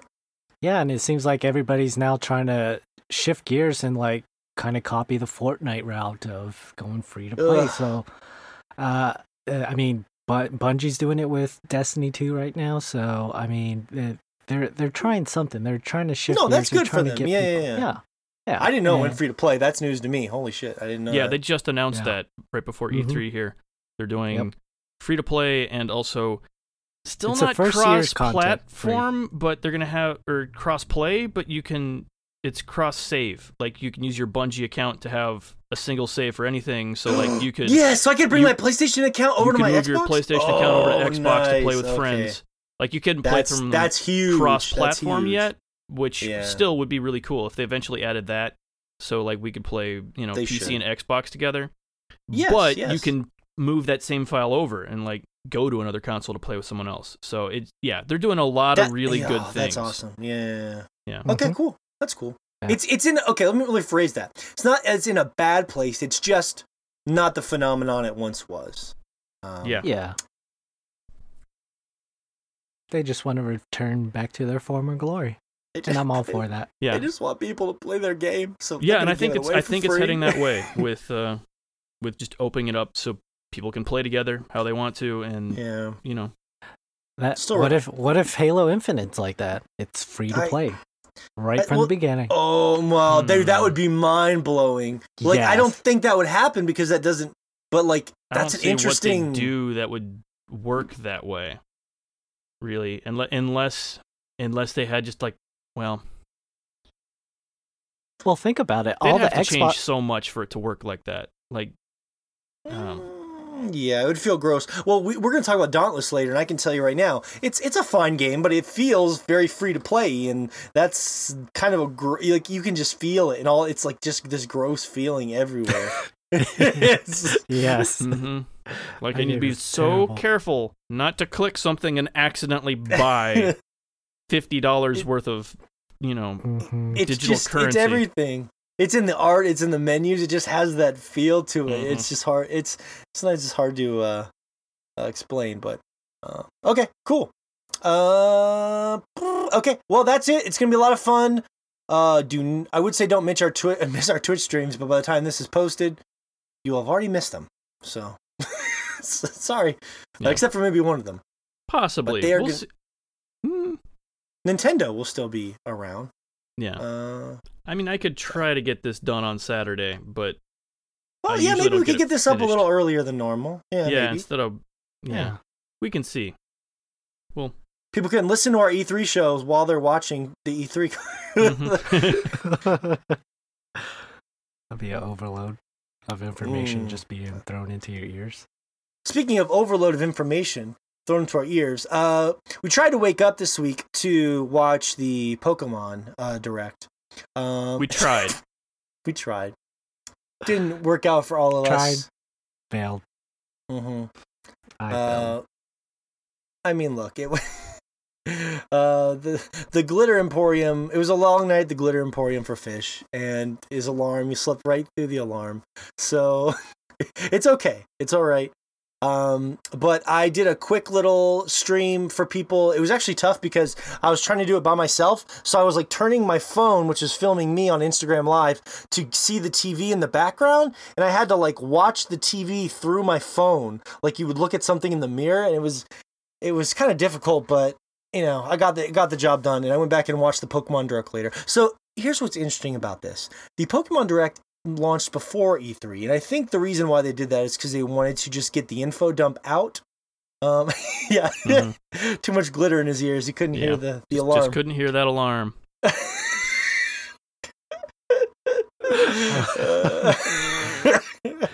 uh, but um, the interesting thing about it is I think they wanted to get the info dump out so that the E3 could just be about them maybe playing it a little bit, showing some people stuff, or maybe not at all. Maybe it's going to be a little more secretive. Maybe they have something else they want to really focus on. Um, Nintendo's kind of weird like that.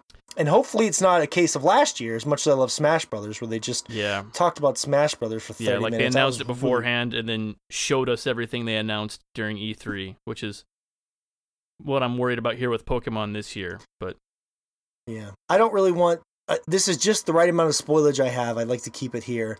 Um, but you know, one cool thing about our podcast, because I listen to a lot of the main gaming podcasts out there, at least the, my favorite ones, and there's the interesting thing about that is there's not a lot of Pokemon um, conversations to be had. Oftentimes, I don't know if it's just because there's a lot of people that think Pokemon is still for kids, or just certain segments, people that grew up with it but it's it's strange how little Pokemon talk I get from a lot of the podcasts that I listen to, which is why I'm happy that we can provide some of that. This will probably be our last big Pokemon info dump until you know the games come out later this year. But yeah, so mm-hmm. the the big the big stuff they announced. I want to get you guys' thoughts on this. Uh, what do you guys feel? How do you guys feel about the Dynamax thing? Um, because I initially thought it was kind of kind of silly uh, and basic. big Pokemon. Tell me about big Pokemon. That's the dumbest thing they've ever released on there, and they had beauty pageants in Pokemon for a generation or so there. Like they've. Come on, guys. Hey, like this is yeah. literally the worst idea you've had. Kids like to see their Pokemon blown up to gigantic proportions. I mean, big Pokemon energy. Mm. Yeah. Yeah. I don't. Yeah, I, I kind of share the same thoughts as you guys. Like, I'm not. It just seems like this weird kind of gimmick type of thing. But I do like the idea of getting together with friends online and like doing raids against them. That may be the allure of actually, you know, yeah, yeah. going up against them. But like the actual thing you're fighting, it's because there, there could there could be a legendary, and I'm like, well, Josh and Fish and me have to get together. We can't take this yeah. thing down, but only one of us gets to catch it. So it's that cool, like, hmm. like when you were a kid and you do a raid, and only one person could get the the rare weapon that dropped. You know what I mean? So you roll on it or mm-hmm. whatever. Yeah, I think there's a way to make it work, but I just, yeah, I'm just I'm really not feeling it. Well, they they were also talking about like you only get a certain amount of uh, Dynamax um, powers for your Pokemon for fighting the Dynamax. So there's it seems like there's a bit of strategy there. Um, you can't three turns. Some... They come out. They come out for three turns, and then they're gone. Okay. Yeah. Uh. Well, no. Yeah, that's how long the Dynamax lasts for your Pokemon. Yeah, but like, yeah. Uh, which Pokemon you choose though in the raid, like that's kind of crucial as far as like what you're fighting and everything. You don't want to. oh yeah, the raid, the raid, weakness. the raid Pokemon that are huge stay out. They stay that way the whole time. Yeah, it's a different thing. Yeah, yeah, yeah. yeah. yeah. Yeah, it's strange. So yeah, it's it's very strange. I will say I've come around a little bit on it just because the cool thing about that they do in Pokemon is they set them in like a, a specific setting. Like there was uh Gen five was like supposed to be kind of New York. X and Y was kind of their version of like France, if I mm. remember right. And and this one is sort of like mm. London, Britain.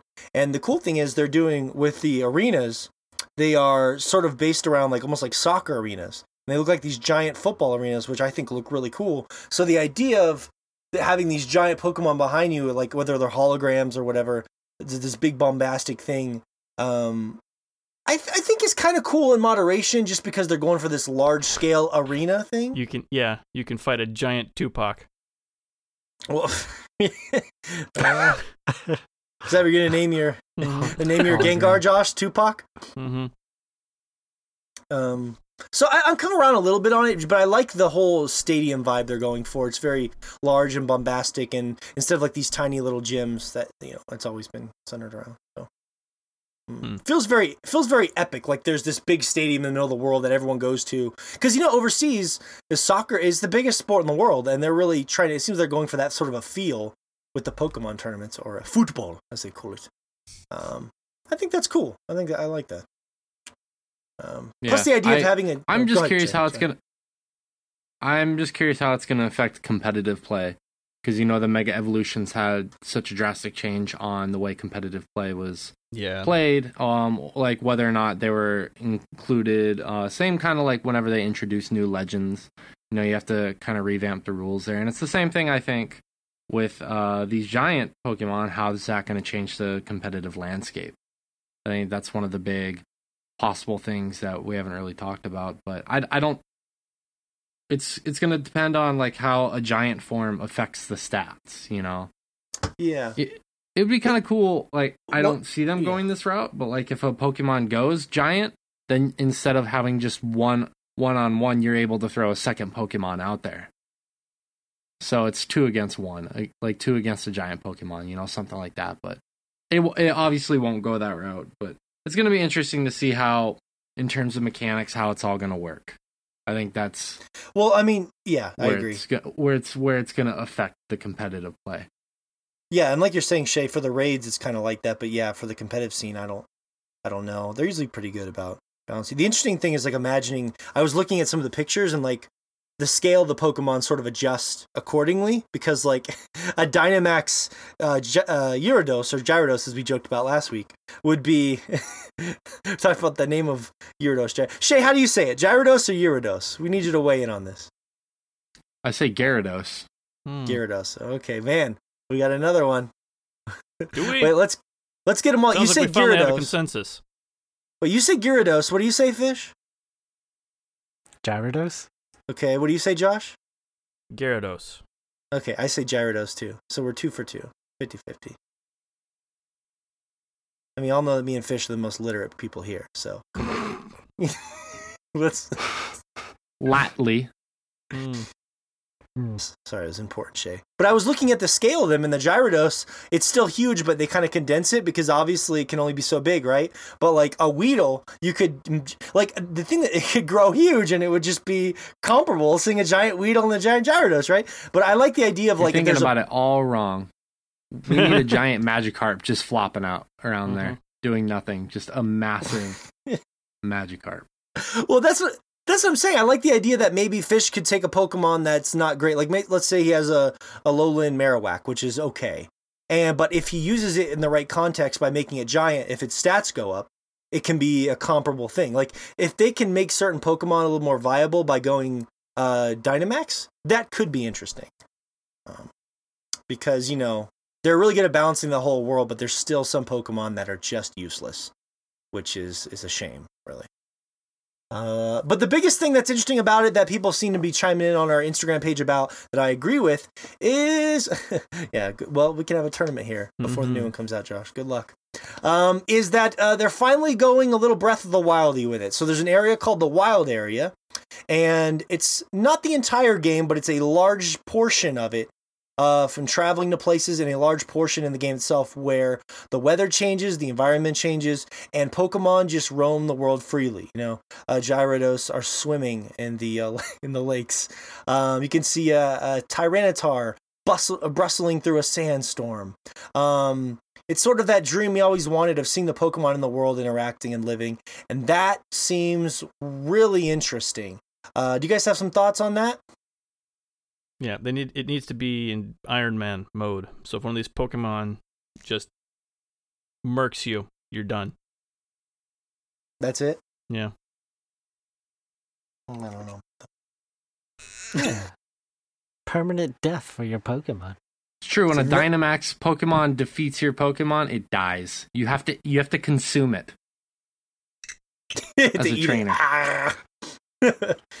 eat it. How do I eat this Onix? I, that's not my problem, motherfucker. Your Pokemon died. You got to eat it. Your your Pokemon's dead. Eat it. Um. Okay, well, I don't know where you guys are taking this, but I think that looks really cool. Uh, I wish it was the whole game. Obviously, I don't. I don't know why it's like seventy five percent of the game. It seems like, but the thing that's interesting is not just because we finally get to see Pokemon in this living, breathing world, but they said it's going to be changing maybe like day to day. So like gives you more incentive to be like, fuck, I need to go check out that area today, see what Pokemon are out there and stuff, uh, based on the weather and the Kinda- Kind of back from Mhm. Gen 5, yeah. From uh Black and White. That's cool. I, you know, to kind of jump off that, I feel like a lot of the announcements um at the Pokemon Direct, whatever you want to call it, announcement uh were, were I don't know, for me they felt kind of mostly lackluster. It, uh, like some of the new Pokemon are cool looking, some of the new abilities in the new Pokemon game are interesting, but like Pokemon Sleep has no interest. I have no interest whatsoever in that. And I like the the Twitter sphere was all all hyped for that, and I was like, I like that's cool. I guess. I mean, it's cool because the Pokebank. That is one thing that is super cool. If they manage to make that as effortless as it sounds, like getting Pokemon in your sleep and then putting them into your Pokebank, that is pretty cool. The potential is there, but I, I was surprised that like Pokemon Sleep and Pokemon Go weren't just one connected game. Like why Pokemon Sleep wasn't an added feature to Pokemon Go. You know, I I didn't understand that, but it's a different company, which makes sense. The one I was really excited for was uh, Pokemon Masters randomly. Like I don't think anyone else is hyped for that, but I'm actually really hyped for that. Just a random mass game where you can play as or against trainers past, present, or future. I thought that was pretty cool. It's a nice like touch of homage. So I'm excited for that. I was gonna say I don't know why you're diverting here, but I just remembered you weren't here last week and we talked about these. Yeah. Um, Yeah. Yeah, yeah. That's that's true. That's fair. Got to get off your chest. There there were some weird announcements, but like a lot of those, I'm curious to see what they are. But yeah, it's hard to get excited for for anything. They don't really. We don't know a lot about them. You know, there's True. not a lot of information. True. Yeah, but sorry to go to go back to the main point. Yeah, it'll. Be, I'm reserving, like because last last set of games I got way too hyped for and kind of ruined it for myself. So this this set of games, I'm really just trying to not read too much into what's going on, not spoil too much for myself. And I kind of like that they're not spoiling it like last generation. They spoiled fucking everything before the games even released last gen or this yeah, this last gen. And I think it really killed a lot of the hype for those games. Um, it also generated a lot, but it also killed a lot as well. So for these ones, I think they're kind of being a little bit more reserved with how much they release so far. And I think that's a, for me personally, it's working. So it'll be interesting to see what's coming. I just think the context of like when you think of what Ultra, because I agree with you. I I I have trouble even finishing Ultra uh, Moon and Sun, um, and that's weird for me. But I I just feel like the context of thinking about you know how late in the generation cycle that was, how weird those games were on top of it. Um, it just felt like a very like the most middle step they've ever had. Whereas this feels like such a being on the first home console for them um, both visually and just what they're going for with the world and some of the other changes. And it just seems a lot more ambitious and interesting. So, um, so Fish, you've been quiet. I mean, what's your takeaway here? Um, like, give me your give me your close give me your thoughts on this. Uh, did you watch all the direct stuff? Did you watch the trailers, the news, anything? Uh, yeah, I watched it. Um, when you got the glitter cleaned out of your ears. Mm-hmm. I did. I got that cleaned out with a little Q-tip and some alcohol. Got it right out. Uh, the the the legendary Pokemon looked all right. The sword one looked badass. I like the way he actually holds a sword, like a wolf with a sword in his in mouth. his mouth. uh, that's pretty cool. And the shield one just looked very goofy, having a face. yeah, a that sword one's gonna be a fan favorite. You can already tell people are gonna go oh, nuts yeah. with that thing. I'm very curious about that. Um, yeah, they're they're wolf like and um, I think the the the sword one's named Zamazenta and the shield one's Zakia. Zakia. Zakia. Um, okay. uh, stupid names. Yeah. Yeah, they're kind of weird. Uh, I do like Corviknight though. That black crow Pokemon. Yeah, pretty cool. Yeah, yeah. yeah he's like travels cool. you around and stuff. Yeah. Yeah. He looks pretty cool. I'm curious if he's gonna have like an evolved form or not. If he doesn't, that's fine. I still, he looks pretty cool. Uh, did you enjoy seeing that Tyranitar um, cruising through the sandstorm? Of course. That was the best part of it. Man, it's gonna be cool. It's gonna be cool. Yeah. I saw somebody shaking a tree in that demo too. You shaking trees really? now. Yeah, it's really? Animal Crossing. You can shake trees for stuff. Cool. Well, you could sh- you could headbutt trees in uh, Pokemon Gold and Silver to get Pokemon Oh yeah, I did that for hours. I, try, I was trying to get a shiny. I remember I don't know what shiny Pokemon I was trying to get, but I headbutted a tree for like five hours straight, and I never got a shiny. And I was like, "What the fuck am I doing in my life?" I never. sad. Uh, well, when I uh, first played Pokemon Gold, like that was one new feature that I didn't necessarily catch on till I actually got the move Headbutt on one of my Pokemon and realized that you could use it on trees. And mm-hmm. the first tree I used it on, I saw a new Pokemon, and that new Pokemon was Heracross, who is one of my favorites of all time. So that's cool. Just yeah. A, yeah, it was just a magical moment well, of like finding this new ability, using it, and like getting this new Pokemon that I fell in love with instantly. So, so that, man, yeah, I'm, cool. I'm, cu- I'm curious to see how they handle that as far as like the open world and uh, Pokemon goes. Like if they're just gonna be like wandering around, like I may not actually like that to be honest.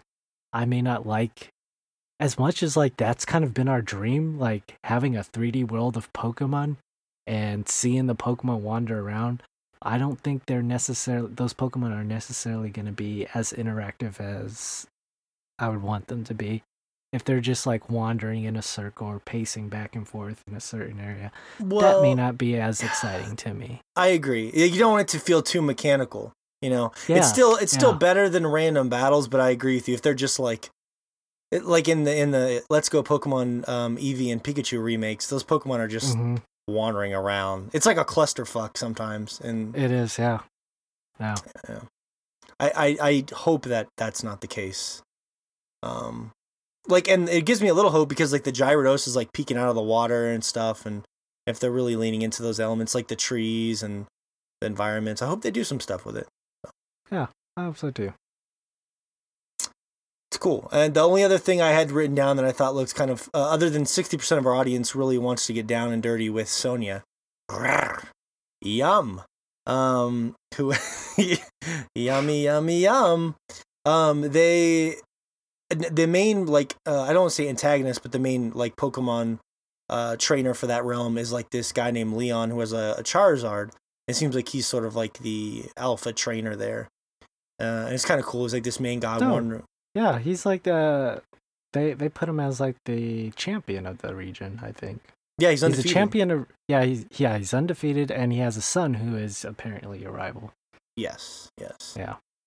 So that looks pretty badass as well, and the game looks really pretty. So yeah, it's it's it's, man, I got so hyped. Josh took off. I was gonna tell him about this because he was banging on the Pokebank. I got so hyped for this the one day I was watching it that I went and downloaded the Pokebank.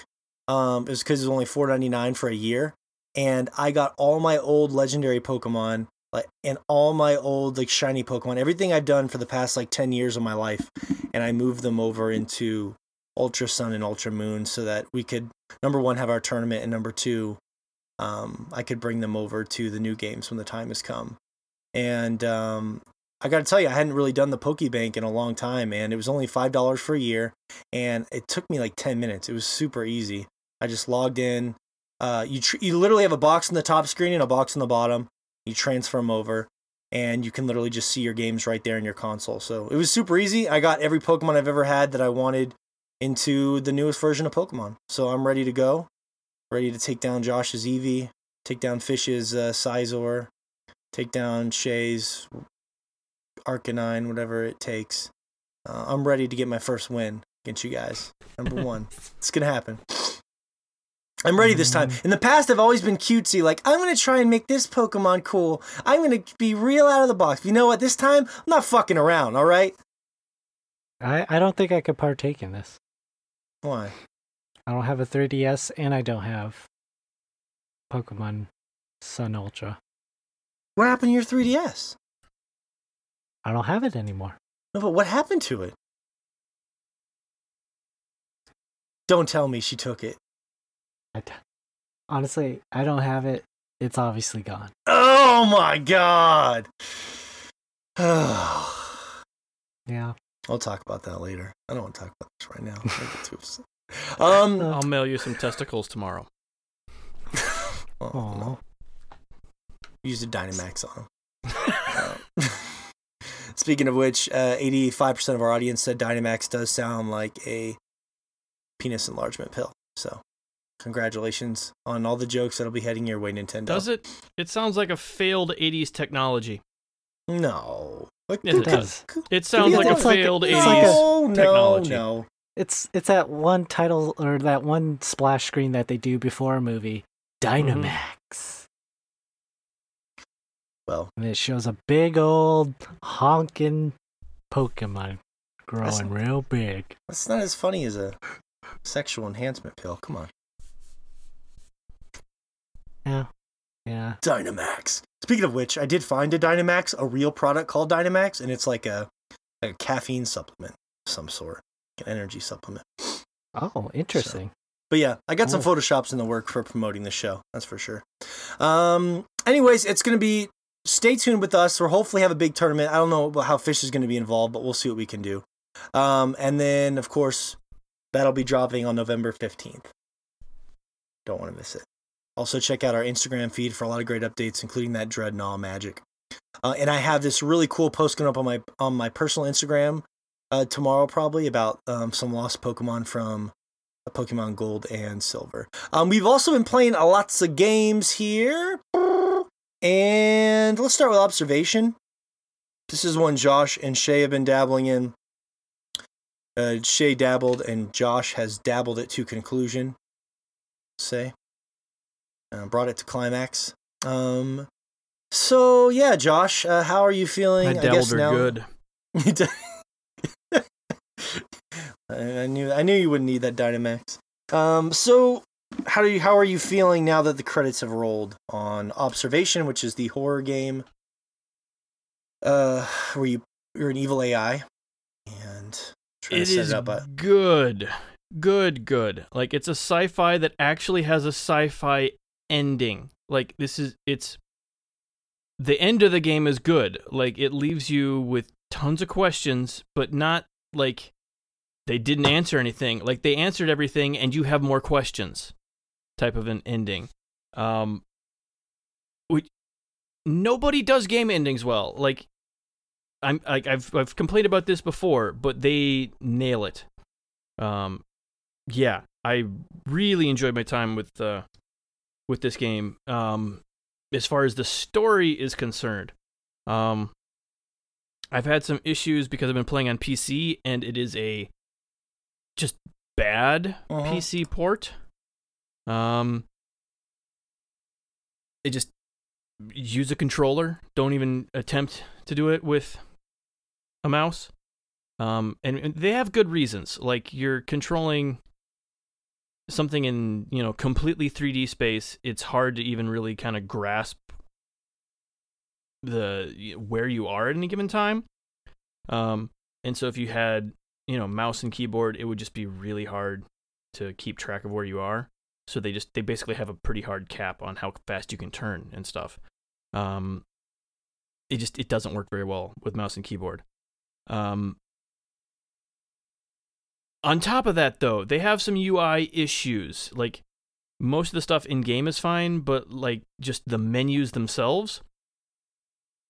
It, huh. I need to send you a clip I took the other day of a like in the options menu when I was trying to set stuff up, they had basically a red outline around a tick box, and you'd switch between them, and it would slightly darken a tick box whenever you were on it, when it was the one that was selected.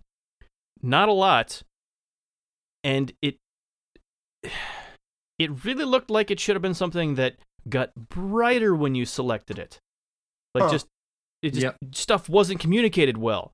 Um just like just basic basic UI stuff that they got wrong in the menus. And like the game itself was yep. great, but like when I first turned it on, I was scared. I was scared based off of how poorly just basic basic shit was gotten wrong. Like yeah, it, um, yeah, I feel I feel that like I had some issues with the UI as well. Um, partially because I play on a smaller screen. Um, that's part of it, but I felt like some of the text was super super small. So I'm squinting at my TV. I like I'm even mm. putting my TV closer to me than I normally do when I'm gaming or watching TV. Yeah, I'm pu- pulling it closer, and I'm still squinting and trying to figure out. And it's kind of the same thing with the colors too. There are some puzzles that are based on colors, and you're trying to figure out what you're yeah. highlighting or which like which color that you want you want to highlight. Oh and goodness. I was having some of those issues as well. Yeah. And you know, I kind of I kind of related it to like to to I guess make peace with it in my own mind. I kind of thought of it as like there's all these overwhelming menus and I bet you that's what it's like to actually be a computer. Is you have like all these complicated menus and stuff. So maybe that was a purposeful personal choice and for me it was something as as a matter of getting used to but at times it definitely detracted from the experience of playing as a computer weirdly enough because i feel like you know i'm sitting there trying to figure out how to manipulate these menus figure out how to operate mm-hmm. within these menus but the the limitations of my human body are preventing me from playing and immersing myself as a computer because of these UI issues. Yeah. Um. So it almost took me yeah. out of the experience at, at times. It, if that's it takes like, a while such a to weird, It's there. such a weird thing. Yeah, no, no, no. They definitely do that at the beginning. They slowly kind of allow you to access more and more systems on the space station. By the yeah. end, you get to the point where you can access any room and any camera in it, and then be looking from it. Um, and you have like a map um, that you can just open up and immediately move to one of them from that you just you have to get used to using. Um, mm. And it's really cool once you finally like by the end of the game you should kind of have it down and it feels really cool to like have somebody be talking to you uh, telling you where there's an issue or something you, you need to go here do this fix something like that and by the time you're getting there um, like there's there was an issue on the space station you lost a bunch of you know bunch of computer damage you don't have all your memories is kind of the the setup for it. And it kind of feels yep. like that as you're learning how to be this you know stations you know uh ai again. And by the end you feel really good at it. Like someone will be talking to you and it doesn't quit the conversation. Like people will keep talking to you while you're in the menus and looking at like the map and different systems diagnostics and stuff. Um, and you'll be able to like flip around from one camera to the next and kind of go to different sections and do what they're talking about while they're talking about it and it feels really good. Um as just like as, as an overall experience. Um it's it's definitely interesting operating as that computer at times you know there are times where i feel it's fun and it's certainly a unique experience. And then other times I feel so annoyed yeah. with the limitations of being a computer, you know. I mm-hmm. I struggled I struggled at times, you know, like it's it's a love and hate aspect of the game going outside of the space station because you're like cool mm. like i'm actually seeing something other than a sterile environment and you go out and it's this beautiful and I don't I don't know vista is the right word, probably not, but it's it's like nothingness and then whatever you're looking at in space. You know, I'm trying to avoid spoilers here. yeah. It's whatever you're looking at in space.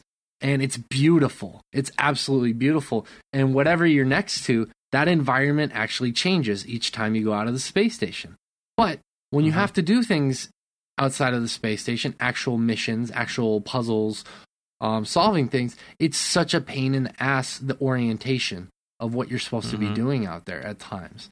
It's interesting, it's fun. I, I really enjoy it, but at times just the navigation is not the greatest. And yeah, you know, the, and I feel maybe like... that maybe that's what it would be like being a computer. Mm-hmm uh, controlling this little sphere going out into space trying to solve puzzles. Maybe it would be janky and clunky.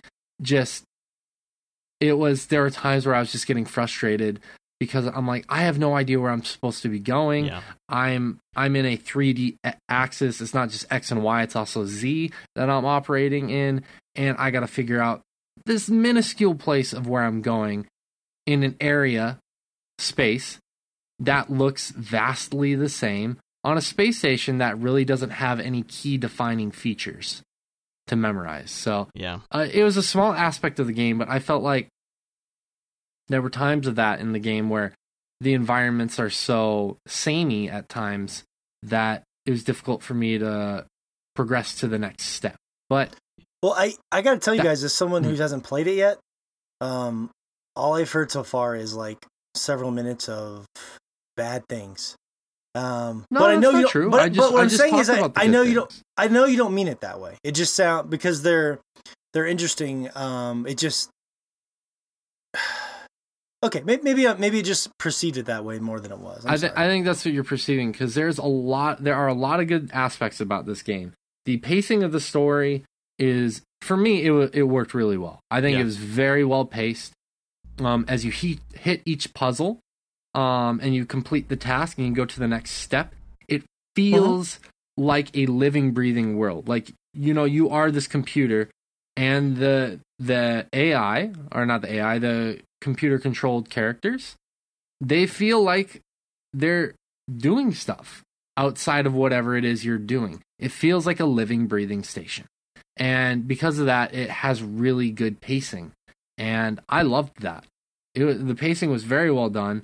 The audio mm-hmm. was, um, it's not exceptional. You know, the the the audio production isn't exceptional, but there are times where it is really good and it shines. You know, when you go out of yeah, some of the some of the actors are better the, than others, but yeah, yeah. When you go out of the space station, there's certain music that plays, and it creates this this feeling of vast emptiness and um just this this perception of being ominous. And I loved that. You know, like there there are just certain areas where the the audio and sound production are very well done, and then other times where yeah. it's you know I, it's all right.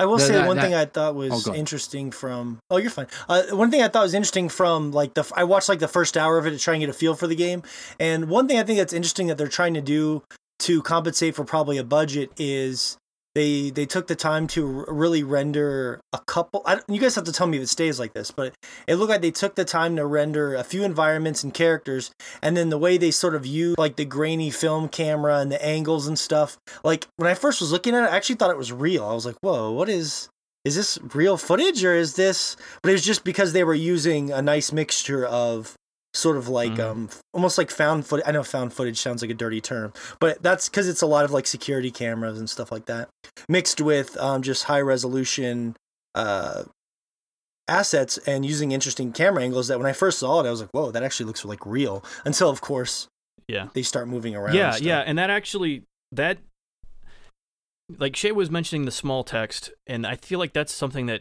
between the greeny cameras and the small text that they do to pull you in more to like make you get your kind of squint at the camera like what what am I looking at trying to trying to figure out what you're reading yeah, sometimes? yeah. In order to pull you in closer like what what am I looking at? There are a few puzzles like that where you'll like find most of the time it's like you'll scan some text and it'll just be there so you can read it more easily. But uh, there are a few puzzles where you're looking for something in the world and you have to like read text in the world. And then with the grainy camera and stuff like that, you just you end up really just getting drawn in and just trying to see every little detail of this world. Like, oh, maybe there's a post-it note here. Maybe someone put something on this message board in the public space. Yeah, trying to yeah. figure stuff out. Um, and those sort of moments really pull you in and make it it makes the horror work. Like it's it's not really a horror game in in like the sense that a horror game would be. It's almost more of like a really tense horror movie, more so than like what you think of as a horror game. Um and it it does that really well by like you're saying just making you feel like you're looking at something real, kind of from a distance, but like it just pulls you in in that way. Absolutely. I'd agree with that. I wouldn't add anything to that. I think you said it perfectly. So it's about five hours long because the, the one reason I was kind of hesitant on buying it right away, and I think I'm looking for it on sale, is that I saw it was um, pretty short. And it's like 30 bucks right out the gate. Um, you said you finished in about five hours or so, Josh? Uh, five or six. I'm not sure exactly. There's no time played on the Epic thing on uh on PC, so I'm not sure exactly how long uh, I played it. Oh. Um, that and it would have been right anyway because I paused a bunch of times to you know go like help my kids and stuff. So, but yeah, it was around there. It was about five and a half ish hours. Okay. So. Yeah, it's it's worth thinking about. I mean, that's I wish mm-hmm. I wish it was 1999 or 5 or 1499 or something. You know what I mean? It's it's tough. Well, it was on sale I, for half of that. It was on sale for 14.99 when it dropped immediately online. Mm-hmm. Was it really? 14. Yeah. Oh, damn. Yeah, Josh even yeah. Josh even said that to us. 14.99? Good god. On yeah, on I got PS4? it half off on Epic. Oh, on that wasn't on PS4. I don't know about the other consoles, but on the Epic store it was half off. Yeah, I yeah, it wasn't half off on console. Oh, okay. Yeah, I'm not touching that on PC. Are you kidding me? uh, but yeah, so that's that's probably why. All right, sounds cool. Sounds mm-hmm. like uh, I'm gonna play it before the end of the year for sure. I want to. Um, I just I guess it was tough to tell how you guys were feeling it because there was like well, interest, but there you didn't sound like neither of you sounded like overwhelming. Well, it was more so that I was just scared going into it because there were just like basic issues in just the main menu, and I know that sounds dumb, but that's the first thing you interact with of the game, and I was just immediately scared as to the rest of the production as soon as I came in, and I'm like, what's what's going on here? Like, why why don't you know how to make a menu work correctly? Um, mm-hmm. So yeah, it was just more, more the initial impression than you know the game as a whole. So cool. I'm excited. Yeah. Also, uh, Raptors won. Woo! Woo! Okay. So our five second game break. Um, Are they the sports ball? the sports ball. Um. Okay, cool. Now, Shay, we wanted to catch up with you a little bit on that uh, Nioh Two. You got into that. Uh, what was it? Alpha, beta? What was it called? I'm not sure. I'm not sure if it's alpha or beta, but uh, let's just say let's just say it's a beta. Uh, I sh- actually, I'm pretty sure it's an alpha. You sound distracted. Are you okay, Shay? You sound a little distracted. Are you? Are you checking? no. you check- I just oh, don't okay. remember which one it is. Okay, fair enough. But anyways, um, yeah. So you start off the game doing the tutorial, and it's vastly the same tutorial as the first one. Actually, it was in the same location. It was almost in the same order. So it was kind of funny. I was like, I've been here before. uh, but that's cool. Uh, you hop in after that, and they they throw you into a level that I didn't. There's nothing like I encountered in the first one. It's largely the same game, uh, same style. You know, you're going in and you you're defeating lesser enemies, and the enemies start getting progressively harder as you're going through the level and you're picking up equipment and then you eventually get to the boss. Uh, it's it's largely the same thing. Some of the enemies were cool. Uh, there's this one enemy. It kind of looks like a golem type character, but what it does is if there are two nearby and you injure one but you don't kill it and it falls on the ground, they'll combine and make this giant version of itself, which is twice as powerful. And it still has the same speed and everything. So there were some cool enemies in there for sure. There was this like one legged thing that had this giant like hammer sword that would come after you. It's some really cool and unique enemies in the game. Um, obviously, they have their own strategies for beating them. The first boss uh, was a really cool boss. It's like this giant muscular deity that controls wind. So it's constantly throwing tornadoes at you, and it has these little like mines that it just they it suddenly makes them appear and blow up. I'm embarrassed to admit this. I'm really bad at these games, and I couldn't beat the first boss. I was trying so hard, and then I went to I went to go back on Monday, and and play it, but the the alpha had been finished, so I couldn't play it anymore. So I didn't even get to beat the first boss, and I was so disappointed in myself. I was like, I was trying so hard and I was getting better and better and better and I just couldn't beat it. So uh, a little bit disappointed in myself, but you know, I'm like I said, I'm not great at these games. Overall, it's much the same. Well, can I? I have a question one. for you then. Uh, it's very it's very enjoyable. The combat is still fantastic in the game, like it was in the first one. It's a lot of fun. It's challenging. It's gruesome. I'm I'm excited for the second one to come out. You know, it actually it made me want to finish the first one because I never finished the first one because it, it, got too difficult and I just got annoyed and I was like, all right, oh, I'm done. You know, but I do hmm. want to sit down and finish the first one. Well, don't you worry about that though? You say you're excited for the second one, but you couldn't even beat the first boss. I mean, that doesn't sound like a fun time. I mean, how it's kind of hard to be excited about something that punishing, you know? Yeah, well, I think I think when we play games like that, you know, like a Meat Boy, uh, Cuphead, uh, Dark Souls, like any of these games that are particularly designed to make you pull your hair out, I think they're fun in the sense that they challenge you like you have something to work for constantly. It's a difference between something like a sports game, which, you know, it's fun. You can get better at that to a point. Whereas these games, like, each time you step into the game, each time you step into this next level, it feels like you're on the next chapter of a book while you're in school. Like, you're starting from, like, you may have these basic core ideas, but you're learning about a completely new concept or you're learning about a complete set of new enemies and you have to figure out how to defeat them. And so you're stepping into this new situation and you have to figure out how to overcome it or how to learn about it, you know, so to speak. I'm sticking with the metaphor. And I I like those type of games because it does make you feel like you you have something to work for, you have something to strive for. And yeah, they're frustrating at times, but that's why you get better at the games. And it, it was much the same as gaming of our generation when we were growing up. You know, like even with something like Crash Bandicoot, if there was a level I couldn't beat, I would try for a little while, and then I would turn it off, and I'd be like, "All right, I'll come back another day. I'll think about this and figure out how to overcome this obstacle." And then eventually you do. And I feel like these games are much the same way, and they're predicated on that old style of gaming where you know you try and you defeat this area or defeat this boss or this level you can't do it right away. Well, you put it away for now and you're like, all right, well, I'm not going to get angry at this game. It's just a video game. I'll come back. And I, I like that style for me. Um, it's not something I delve into on a consistent basis. So when I do get to do it, it's a lot of fun.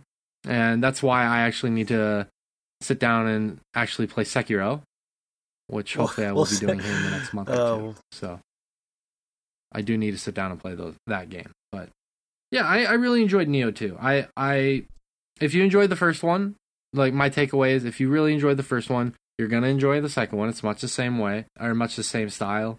And the enemies are really cool, like they were in the first one. And I think that it's worth at least trying. Do you? Also, is there a way you, to get around? Oh, good. Yeah, go ahead. Sorry. Yeah. Th- thank you to Oh, I was gonna say thank you to you for giving me the game, even though it was gifted to you. I was just gonna say, yeah, from Corn. I was gonna say that. Yeah, Corn um, Space, yes. Corn Space, shout out. Uh, you, is there a way to loot your way around some of the difficulty? Because it's a if a game that has random loot, if you can't really grind your way to some cool loot to maybe alleviate some of the difficulty, it seems. Is there a way to kind of to do that if you're having a tough time?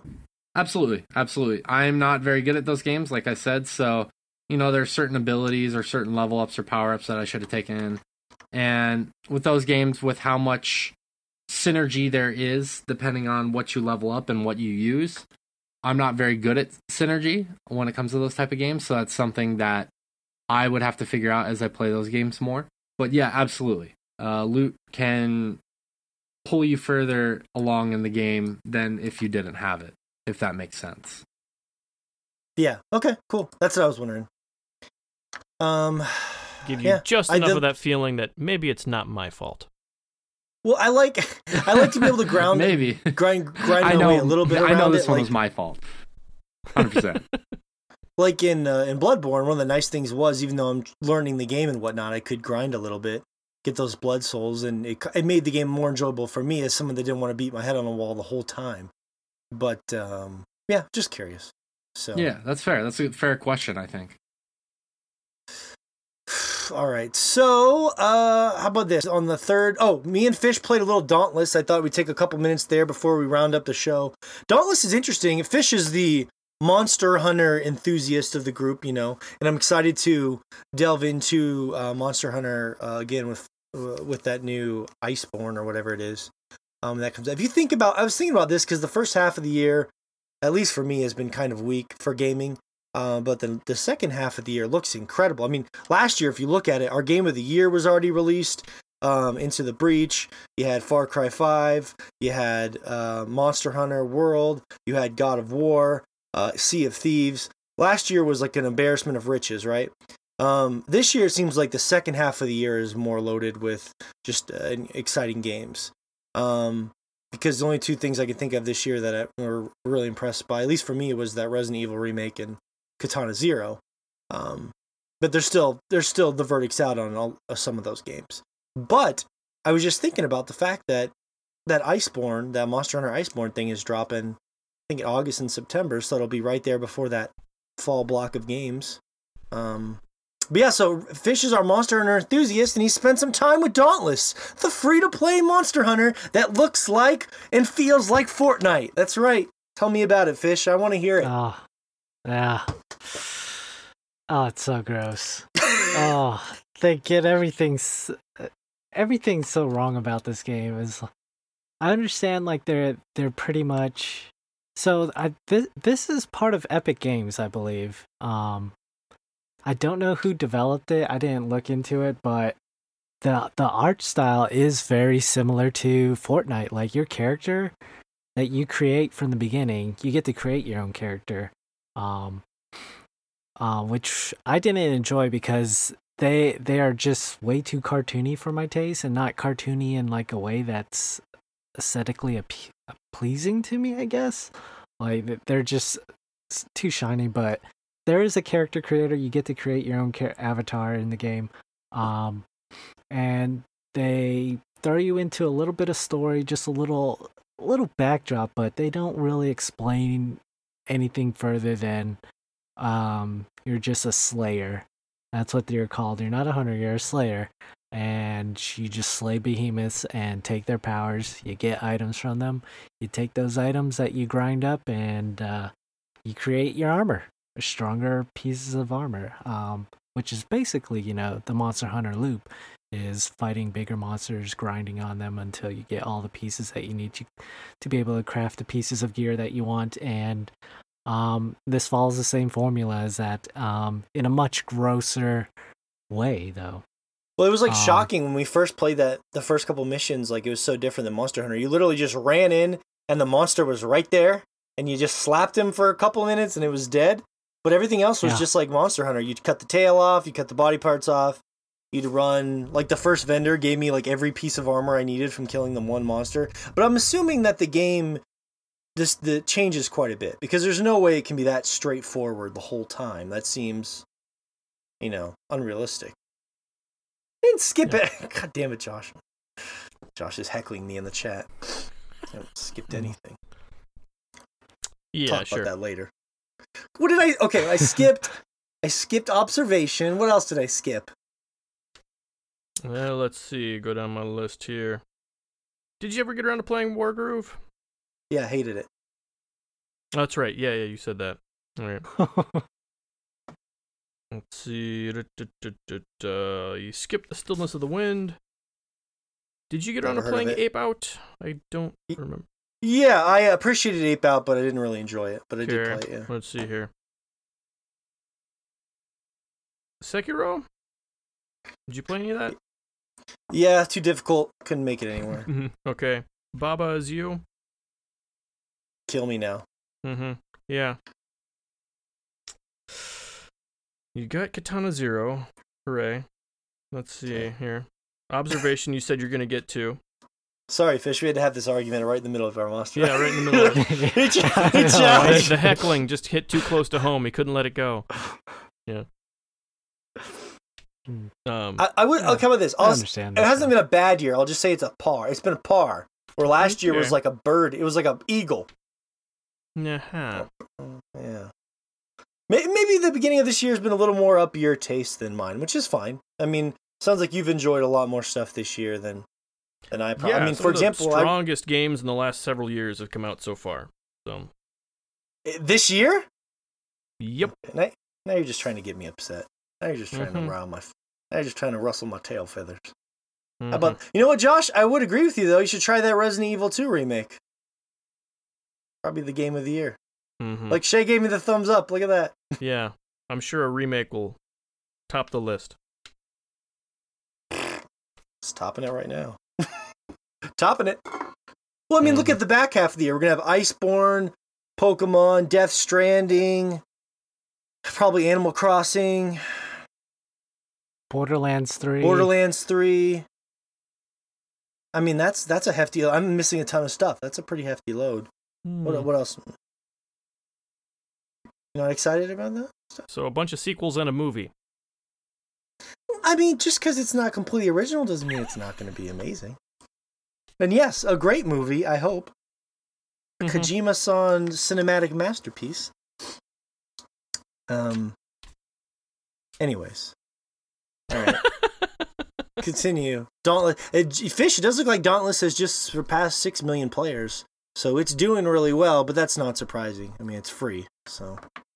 Yeah, yeah. I'm sure a lot of people are getting into it. Um, the cool thing about it though is, um, I will say this is, it's crossplay, so you can play Xbox with yeah computer. Mm-hmm. Um, so that's pretty cool that you can play with friends on it who play on PC and whatnot, and vice versa. Um, but as far as like the loot goes and like the environments, the environments are so plain and boring. Like they'll they'll have themes to it, like there's an ice area, but what you do in there is like very basic and rudimentary and just cuts out like everything that was special about Monster Hunter where like there's different paths and secret paths that you can get through um in Monster Hunter to kind of track down these monsters and find them.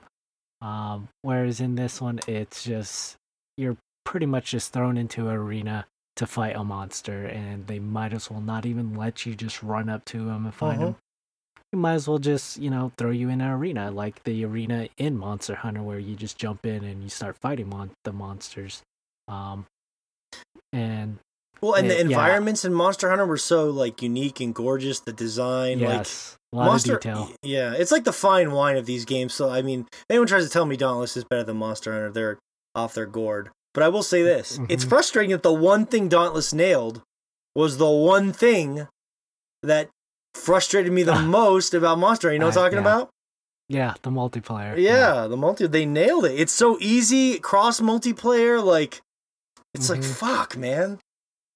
Exactly. Yeah. Me, me and you didn't have that much of a trouble of getting together on the same server and going out on missions together. So that was a plus. I, I like the fact that we were able to jump right into it and start uh, doing those lower level monsters and um, uh, leveling up from there and getting new gear and stuff.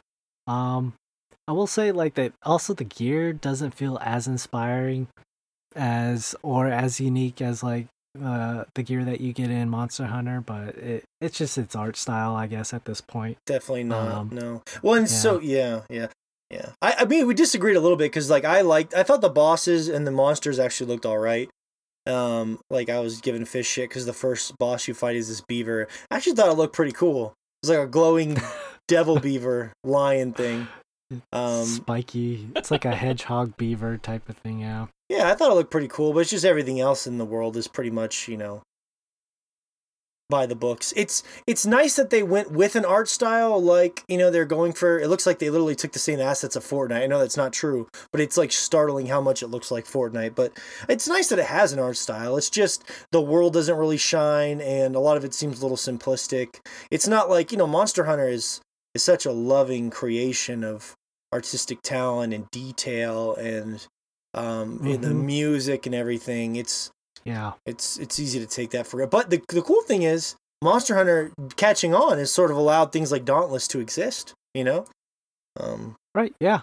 Yeah, I, I yeah, that is a positive. Like I didn't think of that. Um uh, maybe, you know, people who get into Dauntless are like, "Oh, you know, maybe some some some of the friends that they have playing Dauntless with them will tell them, "Oh, if you really like this game, you'll really love Monster Hunter." And you know, that could drive some people to go out and try out Monster Hunter and uh, get into that new expansion that they're coming out with um, later on this year. So um, that is cool that you know.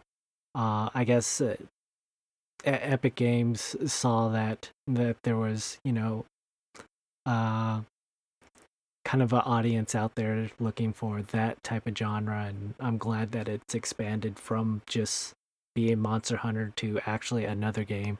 Um, so yeah, that that is cool. Um, I will say this about Dauntless. Um, even though I found the world kind of dull and I don't like the art style and like the grind and everything, I will say that they did a pretty good job with the monsters themselves as far as like um how you approach them as far as like in battles. Um, because later on, like I played a few more hours after you logged off, Morgan, and played like another night of it um, and got a little further. And the monsters do get a lot more tougher. Um, it's just that those first few monsters, you are just you know sitting there spamming the same attacks against them, and um, they're not as punishing. But uh, the later monsters that you do fight, um, they do become more difficult. Um, their attacks are widely different and ranging and um, interesting in ways. Um, there was a, there was this one that I fought uh, called a Cro-Mag, and it's like this big like lizard lava lizard that um, has different phases to it and different attacks. Like he'll send out a lava ball that kind of hop um, homes in on you, and you just have to run away from it till it uh, stops. It spits out lava, so there's kind of like a hazard around the area um, around itself. So like there, you position yourself in awkward ways of trying to hit it, and while also trying to dodge its attacks. And um, uh, yeah, they, they, I think they do do a good job with that. Um, I'd like to see. I'd like to just like fast forward all the way to the end game and see what that's like, as far as like how difficult those monsters are and how much of a team effort it, it would take for you to take them down or yeah. take them down as solo because um, I did find out that you can just queue up as solo in, into the game or with just a friend as well. I thought it was just you had to uh, queue up with random players, but um, uh, they they, they kind of hide the button too. Like it's not uh, right there in your face, but um, I guess they, they really want to make sure that you know people are playing together and kind of getting that experience of working together. Uh, but you can actually play through that uh, through and battle all those monsters um, solo. So, and if that's your thing, I guess. But um, yeah, I don't think I'm gonna spend much of any more time with that game. Um, I do like that it is free. Um, and I do like that fact that you brought up Morgan of you know the, this is a genre that's kind of opened up a little bit and hopefully you know that there may be more more space for it as far as like other developers getting in on it or something like that. Um, yeah, but who knows? Yeah, yeah. Okay, cool. Well, there's your Monster Hunter minute with Dauntless. Um, for several minutes. Monster Hunter minute. I was just thinking while Josh was combating me with my uh with the games that came out earlier this year. Still heated. No, I'm just kidding. Uh, I've just realized that like a lot of the the games I've been playing and finishing there this year have just been either from last year or slightly older. Because I was just thinking that I finished the Final Fantasy twelve remake. I finished the Spyro remake. Mortal Kombat 11 slipped in there, which was kind of weird. The Resident Evil 2 remake, and I think there was one other one as well. So I've been playing a lot of older games. Uh, a lot of Smash mm-hmm. Brothers mm-hmm. from Tropical Freeze. Tropical Freeze, yeah, that was yep. That was mm. released last year, but that's really old. So, I for me, it's been nice because this year has been slower for maybe my taste, but that's good because there's a lot of stuff that I've been wanting to yeah. catch up on. It gave me a chance to do that. Um, yeah, but, yeah, we're getting to the they, point where you you cannot keep up. Just period. Like you're gonna miss stuff at this point. Um, yeah, and I think and, that's you know, a good some... thing. I think that's a good thing. Yeah, yeah. I've been happy. I've been. It's been really like like enriching for my soul to go back and play some of these games I missed. Some of my favorite games ever I played this year, and they were not released this year. So, um, but also, you know, this is gonna this is like a darker conversation we don't have to get into, but um, when I think about the different way our tastes align and and trying to play everything, a lot of times you know we do miss out on stuff that we don't get to check out in the Russian. But there's some still some stuff I'm curious to get all of our thoughts on, like Void Bastards and and you know I do want to play Observation and um, there's there's a lot of stuff that's that's still out there that's interesting. And uh, mm-hmm. of course, me and Fish enjoyed going back to the Sea of Thieves anniversary. Um, Mortal Kombat did mm-hmm. not have sticking power with me hmm. um, mm. at all. Uh, once I finished the the campaign, which was nice, silly fun, but it just didn't I just don't like playing that game in a competitive aspect, and it looks like shit on the Switch. So I didn't end up sticking with me. Um, but still played a lot of stuff, so I'm excited. I think the back half of this year is going to be really, really cool as well. But um, let's let's let's wrap it up. I want to say thank you to our sponsor at Sassy D Merch, uh, great friends of ours, SassyDicks.com. They're our first sponsor we've ever had, and they're uh, awesome guys over there. And if you go to their Instagram page at Sassy D merch on Instagram. Um, you know, like their pictures, shoot them a message, say hi, give them a follow. Uh, basically, they create uh, fabulous dick art for friends and family. Um, and it's inspired in many ways by a lot of great nerdy things like Smash Brothers, for example, the way they reveal their new lineup of characters. Um, and they're going through some uh, company changes right now as well, talking with them behind the scenes. So go help them grow, give them a follow, give them some love at Sassy D Merch. Uh, perfect sponsor for all of the depraved hijinks here at Sword Chomp and the Chompcast. Um, and the low um, jinks too.